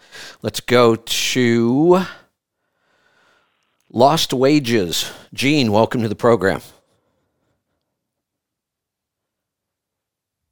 Oh, Gene, are you there? Ah, that's another one. I'm going to put that one back in the queue. Angie, can you check on that um, that call? Let's try Texas. Terry, welcome to the program. Hey, Kevin, how's it going? Good. What's on your mind today? Uh, Cardio Miracle. It tastes pretty bad to me. It's almost like taking medicine. Um, but I also can't do stevia. It's real bitter, and I cannot stand cilantro. Interesting. So maybe there's I, something to it. I got to go do a little digging on this because cilantro is one of those foods that people seem to either love or they hate. And I'm I fall in the love right. category. Man, I you can't put enough cilantro on something for me. I use it a lot. Uh, I grow it all summer well, long. I mean, yeah, I mean, I've done a lot of Mexican restaurants and salsa. I can have a little bit in it, but if they put too much, I can't do it. That that's know, I can handle just a little bit, but not much. Yeah, so now we're starting um, to hear the same thing about Cardio Miracle that some people and and I will tell you, Lisa is a good test of this. Lisa does not. She's a like a super taster. She's really sensitive to taste and smell, and it's one of the reasons she can cook so good because she has such a sensitive palate. But normally, anything like this with any kind of a sweetener, she just can't stand it. Cardio Miracle is yeah. one of the things she does consistently every day. I never see her miss a day with Cardio Miracle. Um, so it, it's it's the same way. People either seem to love the taste of Cardio Miracle or they hate it. And this is the first I'm hearing about this. Well, I don't. I don't hate it. I mean, I can drink it and tolerate it, but I don't look forward to it. I just kind of turn it up, you know, kind of get it over with, kind of like taking medicine, you know, cough medicine or something. Just gotta get, get, get her down, just mix it up. I mix it about 12, 16 ounces and, you know, one scoop and I'll just mix it up and I'll just chug it. Uh, there, yeah, see. the only way I can't sit on it. Uh, it's it's interesting. I normally don't drink a lot of flavored stuff. I, I drink mostly water, coffee, tea, uh, kombucha, which is flavored. But you know that to me is just a really, really natural kind of flavor. So So I was shocked that I enjoy drinking the Cardio Miracle so much. Like I look forward to it. Um, so it Right. were, it, it's going to be interesting if this thing turns out to be that same gene as cilantro. Yeah, it'd be interesting. I mean, because I know, you know, I was a biology. I have a degree in kinesiology, which is part of the reason I called uh, my question. But uh, I remember in the one of the biology labs, you had the little taster. You know, you put the little piece of paper on your mouth and you know on your tongue, and some people could taste it, some people could not. I could not taste it. It's like putting toilet paper in my mouth. But then some people would just spit it out, you know, gagging. It tasted so bad. Yeah, I It's the taster gene. Lisa and I are almost opposites when it comes to tasting. We're both big foodies. I love food. I love to cook. I love all kinds of things about food. But I she's a super taster. I'm the opposite. I need strong flavors in everything. I want strong coffee. I want, you know, hot salsa. I want heat on almost everything I eat because I don't have a really sensitive palate. I have the opposite. Like I can eat anything just about because I don't taste it really strongly. And then I I cook foods with big, bold, strong flavors and almost always add heat to just about everything. Yeah. Yeah, I like the spice. I don't like. I can handle the heat, but I don't like a lot of the flavors of the heat. The things that cause you know that that give you the spicy. It, right. one of those. Um, and I actually did the 23andMe, and it actually told me on there you probably have an aversion to cilantro, and you also have probably have a low bitter tolerance. And yes, I don't like. I mean, if I drink coffee, it's got to have some cream in it. I mean, yeah, I've got to tone it down some. see for me when it comes to coffee now there's a there's a fine line between bitter and strong tasting in coffee and it has to do with the bean how it was roasted how it was ground the Right. temperature of the water you use i mean it gets crazy but for Right. me i push the limits i want the strongest black coffee i can get without it becoming bitter.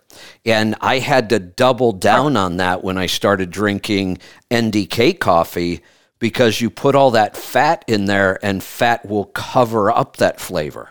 So I now I have to brew even stronger coffee so I can get that coffee taste. Right. Well, my question was about keto and cardio miracle in a way. I just I've done it before, but I just got back on it. Started about a month ago, and because I'd got the Keto-Mojo, you know, so I could monitor it and see how I was doing.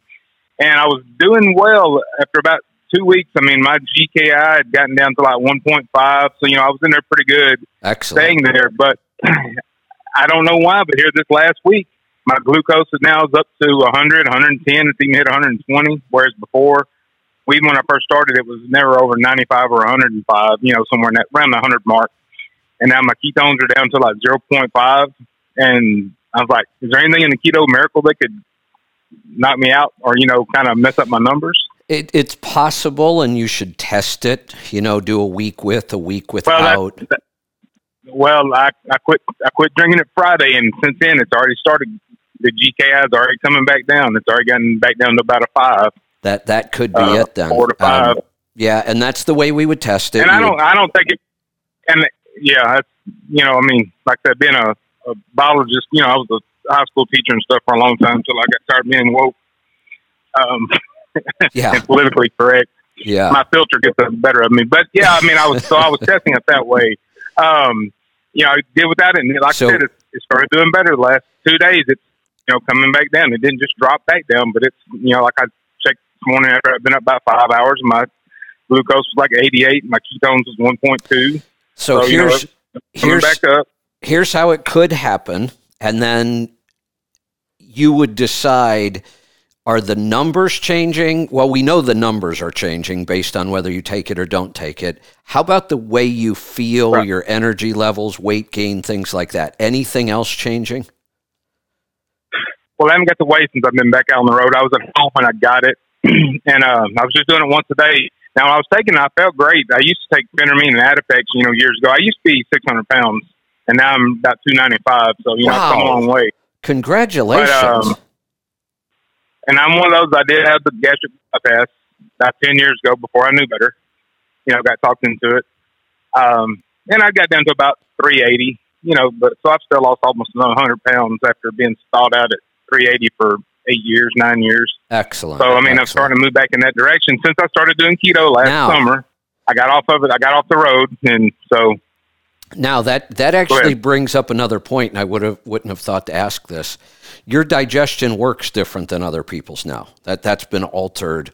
Right. We're we're actually Right. working with a um, gastroenterologist now to to try to help support people that have had digestive surgeries of all kinds. You know, your gallbladder gets taken out, lap Right. bands, bypass surgeries. mine, mine, no, I made sure mine stayed in. Good. So we're we're just trying to learn more so we can help more. But here's here's why it could Right. be happening.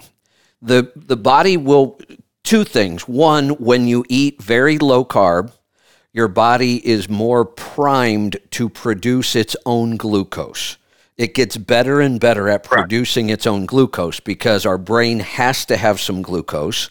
And if we don't eat enough, our body will make some. That's why we get what we call the dawn effect.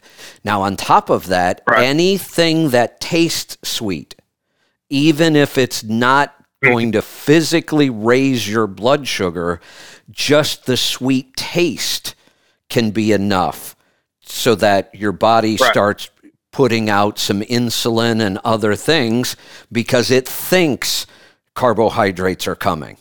So, and that actually gets amplified when you eat lower carb. Then, when you do taste something sweet, your body will dump some glucose and some insulin and other things.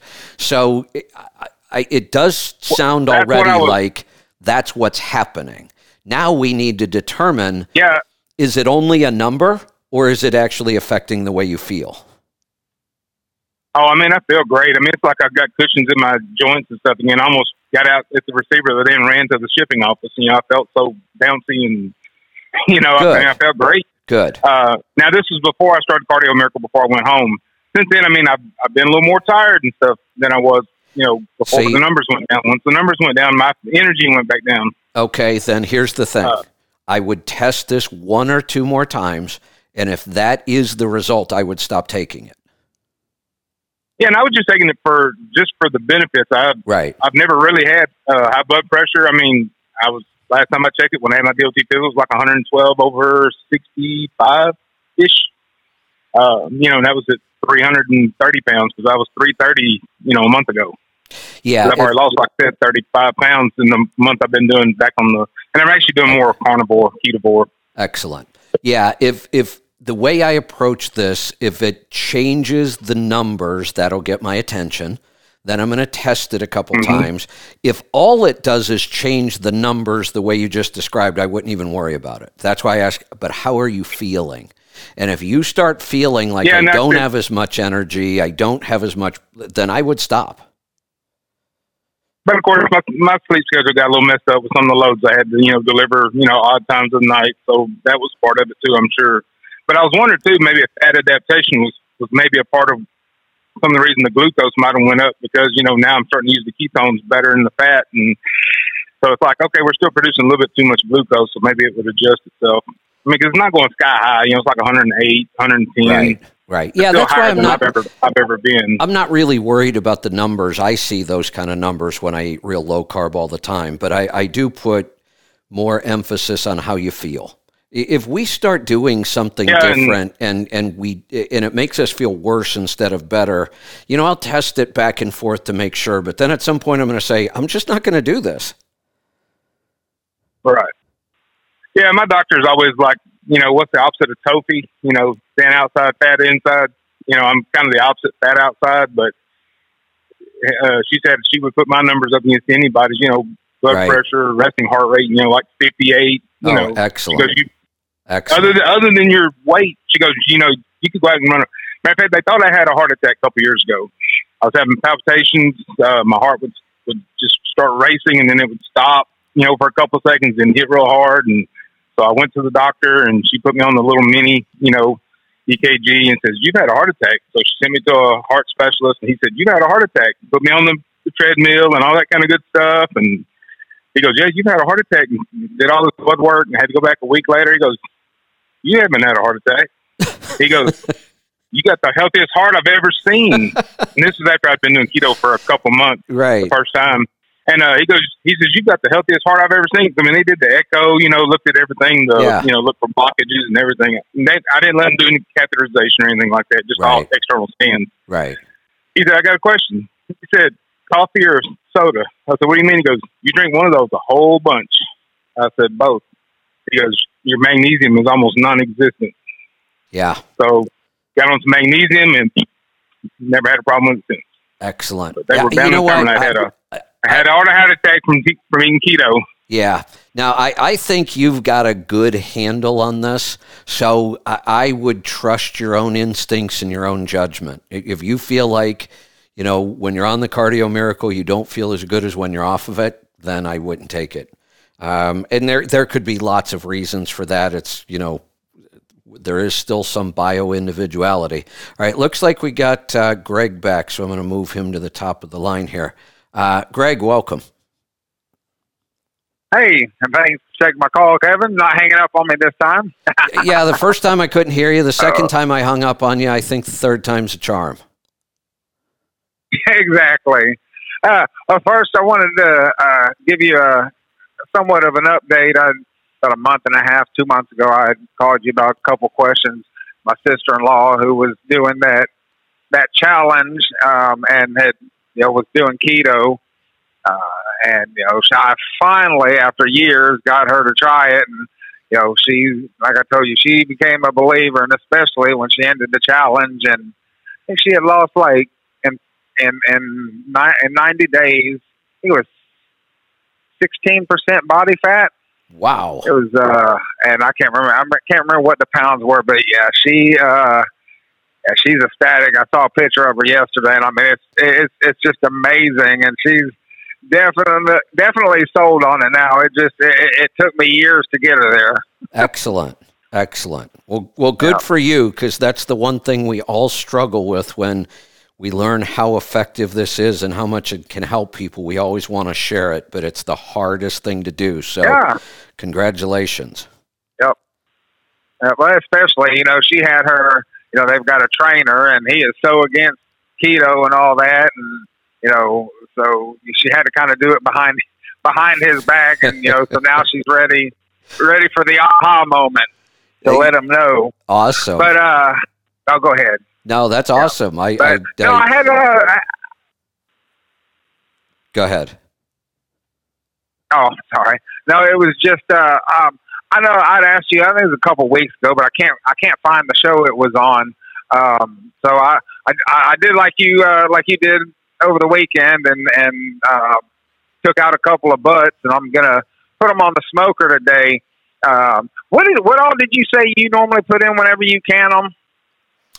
So the uh, I'll just go through the whole process on the pork butts because I've had several questions on it and I haven't had time to write this up yet. So, um, so I smoke it differently because when we can meat, it's going to get a long cooking at a high temperature, seventy five minutes at at like two fifty, um, which is a lot of cooking. So it's going to cook in the canning process itself. We could actually start with raw pork and it would cook completely till it fell apart just in the canning. So, you know, normally I would smoke a pork butt for eight or 10 hours, sometimes at a low temperature. Uh, I only put it on the smoker for four. You, you can't get any more smoke flavor. Four is about the maximum. You get a nice deep smoke ring on it. You get a good smoke taste. Now, it is still almost raw inside because it's four hours at like 185 on the smoker. So pretty low temperature. Yeah. Um, so you know it's it's hard to cut. It's hard to get off the bone completely. Um, but then it's ready to can. It's got smoke flavor. It's not totally cooked. So in the bottom of the jar, I put raw onion and um, roasted hatch green chilies. That that's it. That's what and and a little salt goes in every jar because Okay. salt makes everything taste better. So uh, and then I top off. So the the process I put I mix the onions and the green chilies so I can just put it in at one time. There's no reason not to mix them. So I mix those first. That goes in the bottom of the jar. Then I pack in as much meat as I possibly can. I use a wooden dowel and I pound it down into the jar. And bring it up to just below the, the bottom of the threads, and then I top it off with chicken bone broth. And that creates just. Oh, yeah, that's right. Yeah, that creates just an awesome flavor. And we also get the benefits of the bone broth every time we eat the meat now. And then that's it. A little pinch of salt and and and I do now I actually do all the meat this way. I do turkey, I do pork, I do chicken. I, I do it all the same because it just tastes so darn good. Yep. And and so let, let me ask you this. I don't know because I know you you use a uh, an electric smoker or a, uh, a, a pellet smoker, right? Pellet smoker, yeah. Yeah. So, uh, which I, I have one, but on on big pieces of meat like that, I like more smoke flavor. Can you can you get too much? Cause, because I was going to do it on my wood smoke because I've got both a pellet smoker and a wood smoker. So And I know, you know, I get more I get more uh, smoke out of the wood. yeah, so and and I've used just about every type of smoker there is. Real wood, which I love. It's just a lot of work. Um, I love the pellet grill because it's just so darn easy and consistent. I have a Traeger Timberline, which has a super smoke setting on it. As long as your temperature is under 225 degrees, you can turn on super smoke. And I get just uh-huh. as much smoke out of that mode as I've ever gotten out of real wood. And to answer your question, Really? not only do you not get too much smoke, it's actually hard to get enough. And I think what happens is when you pour in the broth and then you pressure cook it for that long, you actually lose some of the smoke flavor. So my goal is to try to get as much smoke on it as I possibly can. So if if you want to try, you know, wood, don't worry, I don't think you're going to get too much smoke. Okay. Yeah, I didn't know that. You know, I had a Traeger years ago, um, and I didn't like it. It did not. Of course, it didn't have the super. I mean, it had the the smoke uh, setting, but not like a super smoke. And you know, it was okay for ribs and all, not not great. But you know, and, and I switched to uh, a, a Rectech. And it, it gives a lot better smoke, but I, I still this one does not give off as much as I can on wood. When when I put yeah, this on super smoke at 185, the smoke just rolls out of that thing. I guess they've come a long way. Of course, like I said, that that one I got, I probably got it ten or twelve years ago, and uh, but Yeah, yeah, I've- I, hey, when it comes time to replace mine, because I use it a lot, and and you know, it's it's been it's it's good. It's still in good shape, but you know, when day comes, heck, I might have to look into something Yeah, else. I've I've heard a lot of people love the Rectech. I, I've, I've I don't think I've ever heard anything bad about them. People really love that oh, one. I do. I love it. Yeah, I've been through over the years. I've been through a couple uh, pellet smokers. I got a Green Mountain when they very first came out, and I just wore that thing out. I've had a couple little portables that I've worn out. Um, this Timberline is pretty heavy duty. Um, and if I ever did wear this one out, or for some reason I wanted another one, my next one will be a Rectech, just because I've heard so many good things about them. Oh, it is. I mean, you know, and, they're great. You know, the the downfall, the only downfall to Rectech is you can't get them in stores. Um, but if if you have any issue, they they overnight you parts, um, and, and you know it's got a you know they got a six year warranty. So yeah, I've me and uh, a couple of my brothers and quite a few of my friends that have bought them, and yeah, we we all love them. But yeah, that yeah, that'll so be my al- next. Also, my yeah, and, and you'll love it. Believe me. And I like I said, it, uh, mine. Uh, mine gets a lot of use, and I, I can even grill. Heck, I I, don't, I rarely use charcoal anymore. I even for grilling, I'll grill a steak on it. You know, get it up to about five, six hundred degrees, and and grill it. But uh, yeah, so also though, my my other question was um, doing doing the liver. I got it because that's what I'm gonna do to have tonight, and I got it soaking in buttermilk. And, and you said um, I forget what kind of flour that was, but I Ar- arrowroot. arrowroot. Yeah. So, uh, and do you do you add what kind of seasonings do, or do you add any seasonings to it? You know, for some reason, for me, if I do a steak or other, I have a couple blends that I really like to use. But when it comes to liver, I just like salt and pepper. That that's all I put on it. That's what I was kind of thinking. Yeah. And then and then you just kind of kind of do, you roll it in the arrowroot or just kind of sprinkle it on it? No, so I, I just put it in. Actually, the best way to do it is put your arrowroot in a like a Ziploc bag, and then I take the Okay, the liver right out of the buttermilk. Give it a little bit of a shake to get the excess off, but not too much. Then I just throw it in the bag and shake it up. Okay, and then um, as far as frying it, you? I mean, I, I guess probably either olive oil or avocado oil. Yeah, something that'll uh, avocado oil, you know, has a smoke point of about 500 degrees, um, or I'll use beef lard, or, or I mean beef tallow or pork lard. Most of those can handle pretty decent temperatures without really burning, because I want that pan screaming hot. So I, I use a little bit of an oil that will hold up to that heat. Avocado is one of the best for holding up to that kind of heat. Most uh, most good olive oils will st- some olive oils will start smoking at 320 some olive oils have a really really Oh, low okay. smoke point so i tend to go with either avocado oil or an animal fat So what do you? Uh, uh, what? I mean, do you, do you get it up to a certain temperature before you drop it in there, just screaming hot that's my or temperature get it hot? yeah Okay. Yeah. Okay. All right. I'll tell you. So I'll, I'll tell you another product. I don't know if you you've heard of or not, and I don't know how you do your like whenever you you fully cook something and you want it to a certain temperature. Uh, yeah. But um, a thing called Thermapen. You ever you ever heard of it? So I, I have a feel. I haven't heard of that specifically, but I have a feeling it does the same thing as a product I found that changed smoking for me completely. Um, there's that issue, especially with pork, where you reach that stall point. You get right around 160 degrees or so, and it stops getting hotter. And one of the reasons is the internal fat starts melting at that point, and that melting fat keeps cooling the meat down. And you can't seem to get past that point. They call it the stall. Um, I use something called pink butcher paper. And, and it's probably the same idea. You wrap the meat, you take the meat off the smoker, wrap it in this pink butcher paper, put it back in, and then your temperature will start going right back up again.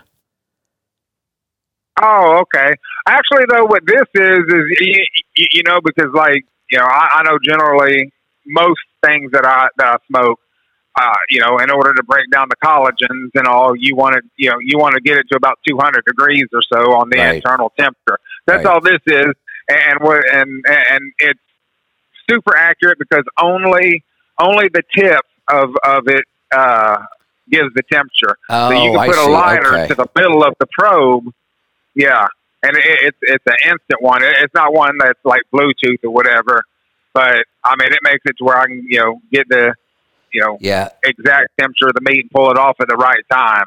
Yeah, my um, my Traeger does have the built-in probe, and it is Wi-Fi, which I absolutely love because I can sit inside, set an alarm on my phone, start reading a good book or working, and never even have to think about it. My alarm goes off when I want it to. I go out there, I play, and I'm not always opening it and closing it and playing around with it. So I put it on. The only time it gets opened is if I'm going to take it off and wrap it in the butcher paper. And honestly, I've gotten to the point now, um, and I know, you know, hardcore smokers will probably shudder at this, but honestly, three or four hours is all the smoke you're going to get on something. My ribs, Well, no, you're you're you're absolutely right. I mean, cause, because I do a lot. I mean, I've for years, you know, smoking, grilling, uh, do a lot. Yeah, that's. I mean, that's just that's you're right. That's a that's a known fact to people who really know about about that kind of stuff. Yeah, yeah. I mean, So- you're lucky. I I don't even think it, it takes four hours to you know. It, right? Most time, two or three hours and, and four max is is all it's going to take smoke. Yeah, so what I started doing now, I have really, really nice double ovens in my kitchen, really accurate, precise, because I love to cook. So now, once I get to that three hour smoke point and it's time to wrap it anyway, since I'm taking it off to wrap it, I don't even bother to go back onto the smoker. I just put it in my ovens inside. It's so much easier and it works better. You, you, you know, I have thought about that before, but I just can't make myself do it. And it really doesn't make sense sense. 'cause You're right, because I, I do the same thing. I wrap, I just, I wrap mine in foil, uh, and but I, I can't make myself put it in the oven, and it would make more sense. It, it's cheaper than the pellets. Here's here's the difference because I used to wrap mine in foil. Here's what's different about wrapping it in the pink butcher paper. The foil is moisture can't penetrate through the foil. So you actually end up steaming your meat a little bit, which makes it hard to get a really good bark on there. The pink butcher paper still breathes. So your temperature climbs like it's supposed to, but you get this beautiful bark that you it's hard to get when you wrap it in foil. Wow. So uh, you just get mean, what is it pink butcher paper? There are several products out there. I have one specific place that I used to use this guy's recipes all the time from online, and then he would always talk about this paper. He actually sells it. If you look up pink butcher paper, you'll find probably several products like this. Okay.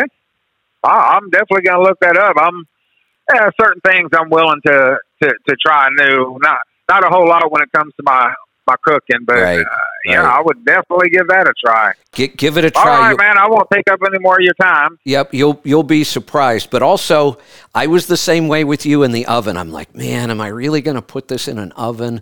I, I would never go back. Three to four hours on the smoker, no matter what meat it is, and then it goes it gets wrapped and goes in my oven to finish. Let's go to Tennessee. Mark, welcome to the program.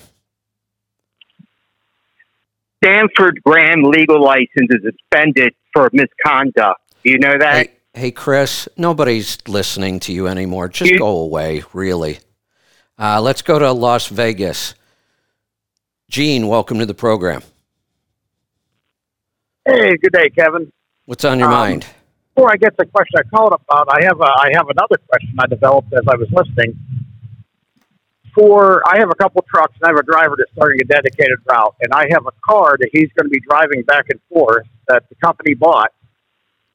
Do do I write the miles back and forth, or just the expense for the gas, or how do I approach that with him driving that car back and forth every day? Um, hold on. I um, I totally missed something there. Go back and start that question over. Okay, I have uh, I have multiple trucks, and I have a driver. We're starting a dedicated route today, and I have the company bought a car that he's going to be going back and forth to the truck to and from. Okay. Um, Do with technically, him running the car back and technically this gets really weird um, because back and forth is considered commuting back and forth from where we live to where we start our job or where our job exists that's considered commuting and commuting is never deductible not for anybody not for the business not for the employee so unless we can figure out a way to call it not commuting, like I said, you can go make a stop. That's a little harder for an employee. So that's not going to work all that well in this case. But then we also have to make sure if we were to try to do this, that we're not creating some sort of a tax liability for the employee because you've now given him a benefit. He doesn't have to use his own car. There can be some weird tax rules around that. So if all this vehicle, when it's being used for him to go back and forth, I just wouldn't deduct it.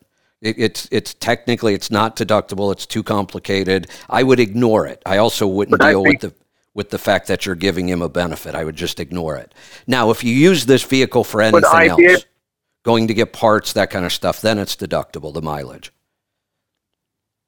right. Could I deduct the cost of the fuel back and forth? No, no, it, it, it doesn't matter which method. You you just can't take a any kind of a deduction Okay. when it's commuting miles.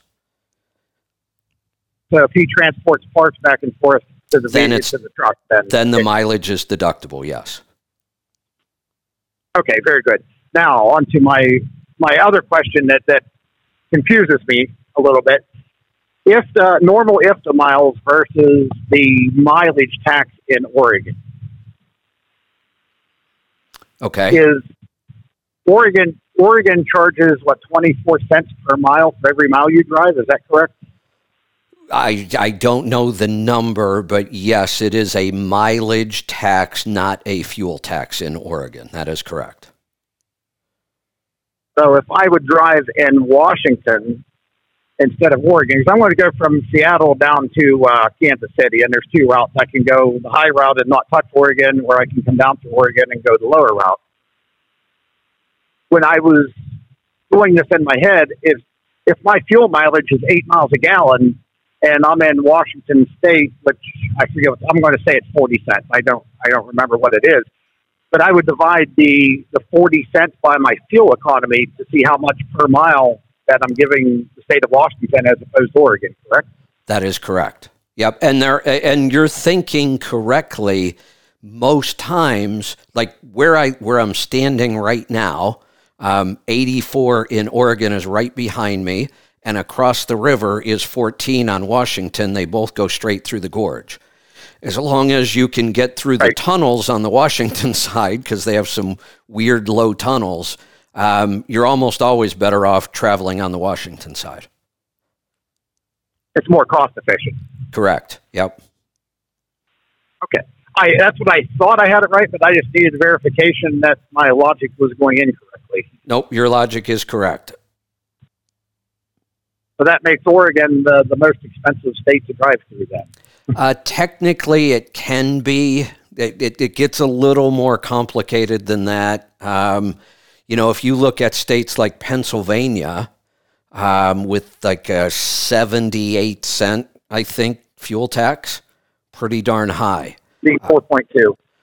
Uh, Okay, yeah, it, I live in Pennsylvania, so I'm, I'm- yeah, it, it's high. And what confuses people is when they hear that, their immediate reaction is, well, I'm not going to buy fuel in Pennsylvania then. That's the absolute wrong way to think about this. You don't pay the tax because you bought fuel, you pay the tax because you drove in their state. Right. And I, I adapted your logic before. It took me a while to get my head around it. I just looked with our app from Landstar, we can see what the net price of fuel is. Take the discount out, take the IFTA out. Perfect. I hunt for that cheapest gallon of net diesel fuel. That that, And, uh, that- that is the only correct. Now, many times you've heard me say you can't really change your fuel tax amount. It has nothing to do with where you buy; it's where you drive, and it, it, there are very few times where you could take a different route that would make sense. Usually, no, you, you can't avoid an entire state. Usually, if you have to drive through it, you have to drive through it. But right here where I'm standing, the gorge is one of those examples. It's like a half a mile for you either take 84, you cross the river, and it's right there. And like I said, as long as you can make it through the tunnels, this is one of those times where you could make the choice and you can actually save yourself some money. Right. Um, yeah, that's why I just wanted to make sure because I was looking the the northern route to go over and through South Dakota and come down to Kansas City, or to take the lower route. Yeah, well, I I was going to run the higher route. I just did that on the way home. The the absolute shortest route for me from say, you know, I left Pittsburgh Power and came home um, is 80. You know, just 80 the whole way, um, and then you come up through uh, Utah and Idaho. But I hate that route. I've done it so many times. I really don't enjoy it. It adds about an hour and a half for me to go 90 instead. It doesn't really matter much when I jump up to 90. You can do it right in Chicago. You can do it in Kansas City. There's a couple players. Well, not from that would be from 70 up. Um, but on this last trip home, I was just so tired of taking that that shorter route that I chose to take that. And then you do come down through the Tri Cities and, and back into Oregon, but you spend quite a bit of time in Washington.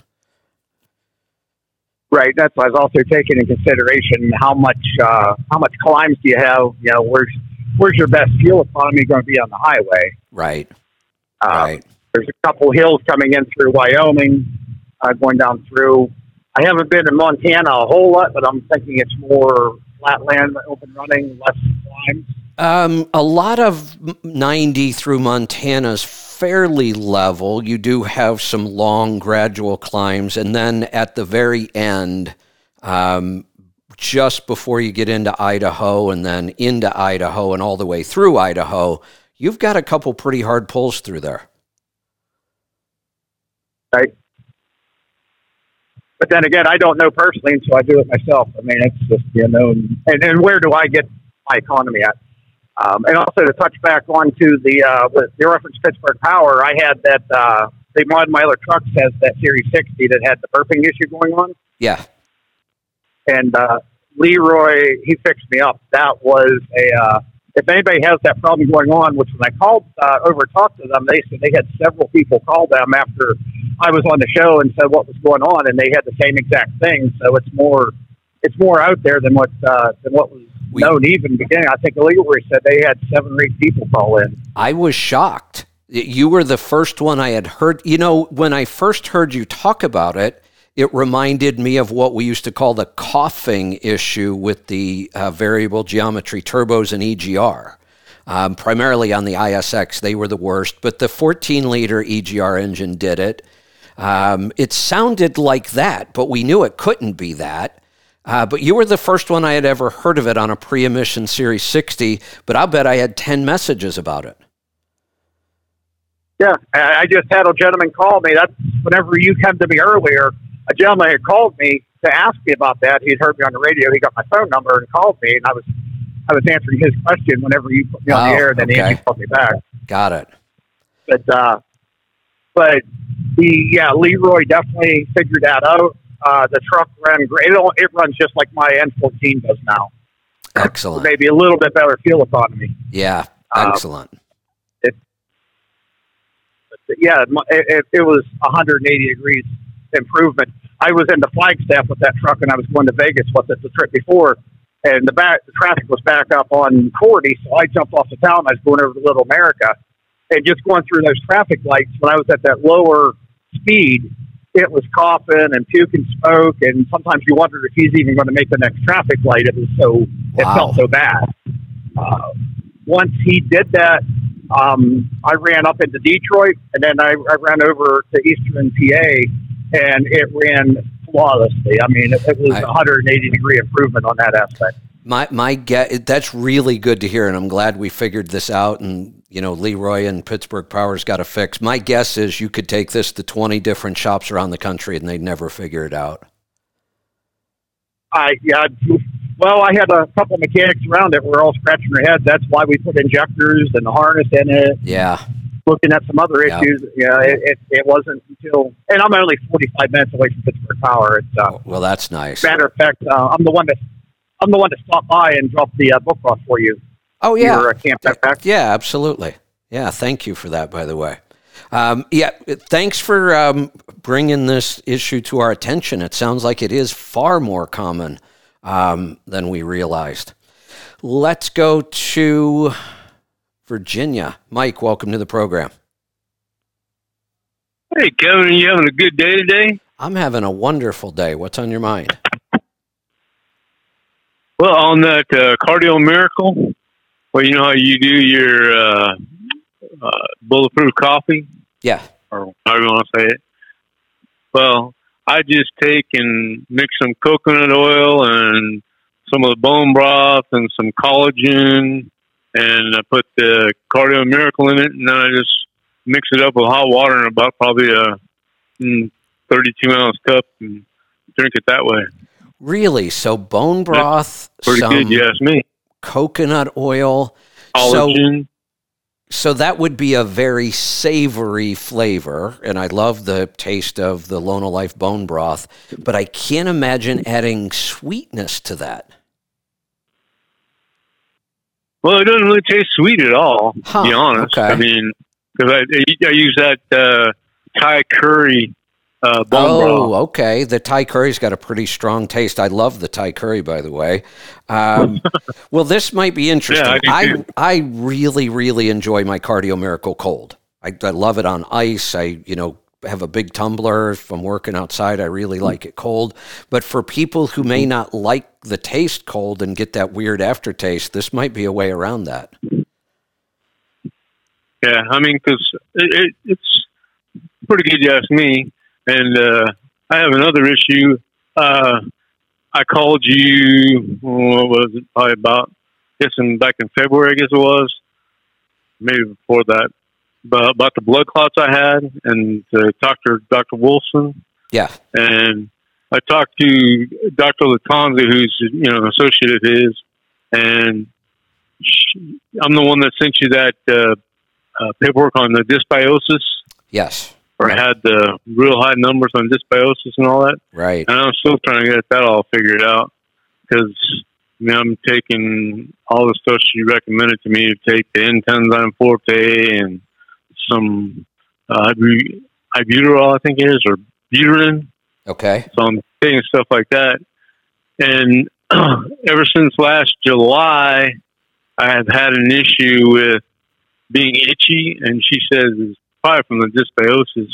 And it seems to be slowing down a little bit, but I guess I just have to keep doing the, uh, I guess it's called glutarase that she's got me on. Glutarase, To, yeah. Any, anything that ends in ASE like that is going to be some sort of an enzyme. Yeah. So, but yeah, I'm it's starting to get taken care of. I mean, I'm not as itchy as I was for a while. I was going crazy for a while. Well, good. That's a good sign. And Anyway. dysbiosis doesn't go away quickly or easily.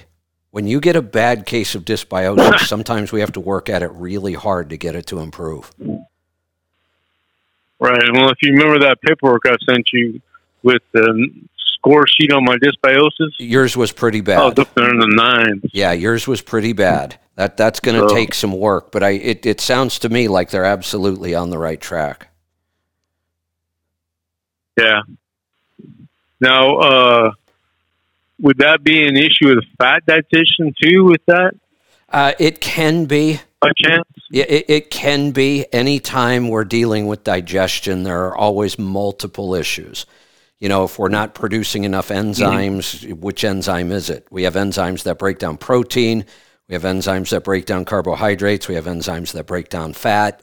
So, and this is again why it can get fairly complicated to fix dysbiosis because we have to fix all of the other digestive issues at the same time. Yeah. Okay. Well, that's about all I have. All right, that's all I need today. Thanks for the call. I'm going to head off one more call. Looks like uh, we're going to go to Texas. Paul, you get the last word today. What's on your mind? I'm actually in Oklahoma, so Close That's right. um, yeah, near enough, same thing, just spelled different. Yeah. Um, I got two things real quick. Someone called the other day and mentioned me. Uh, yes, I'm a kiwi, and a kiwi can also be a fruit or a bird, and we don't give a crap. We're not offended. good. Good. Um, good. Yeah. So I didn't. I haven't seen any news at all since Thursday, or heard any news since Thursday. Well, yesterday I'm trucking along and I noticed oh, there's a lot of flags flying at half staff, and it's like I guess somebody died. So then I see on Facebook later. I only looked at the headline. I didn't even read the story, but apparently a bunch of people got killed by some lunatic with a gun. Yes.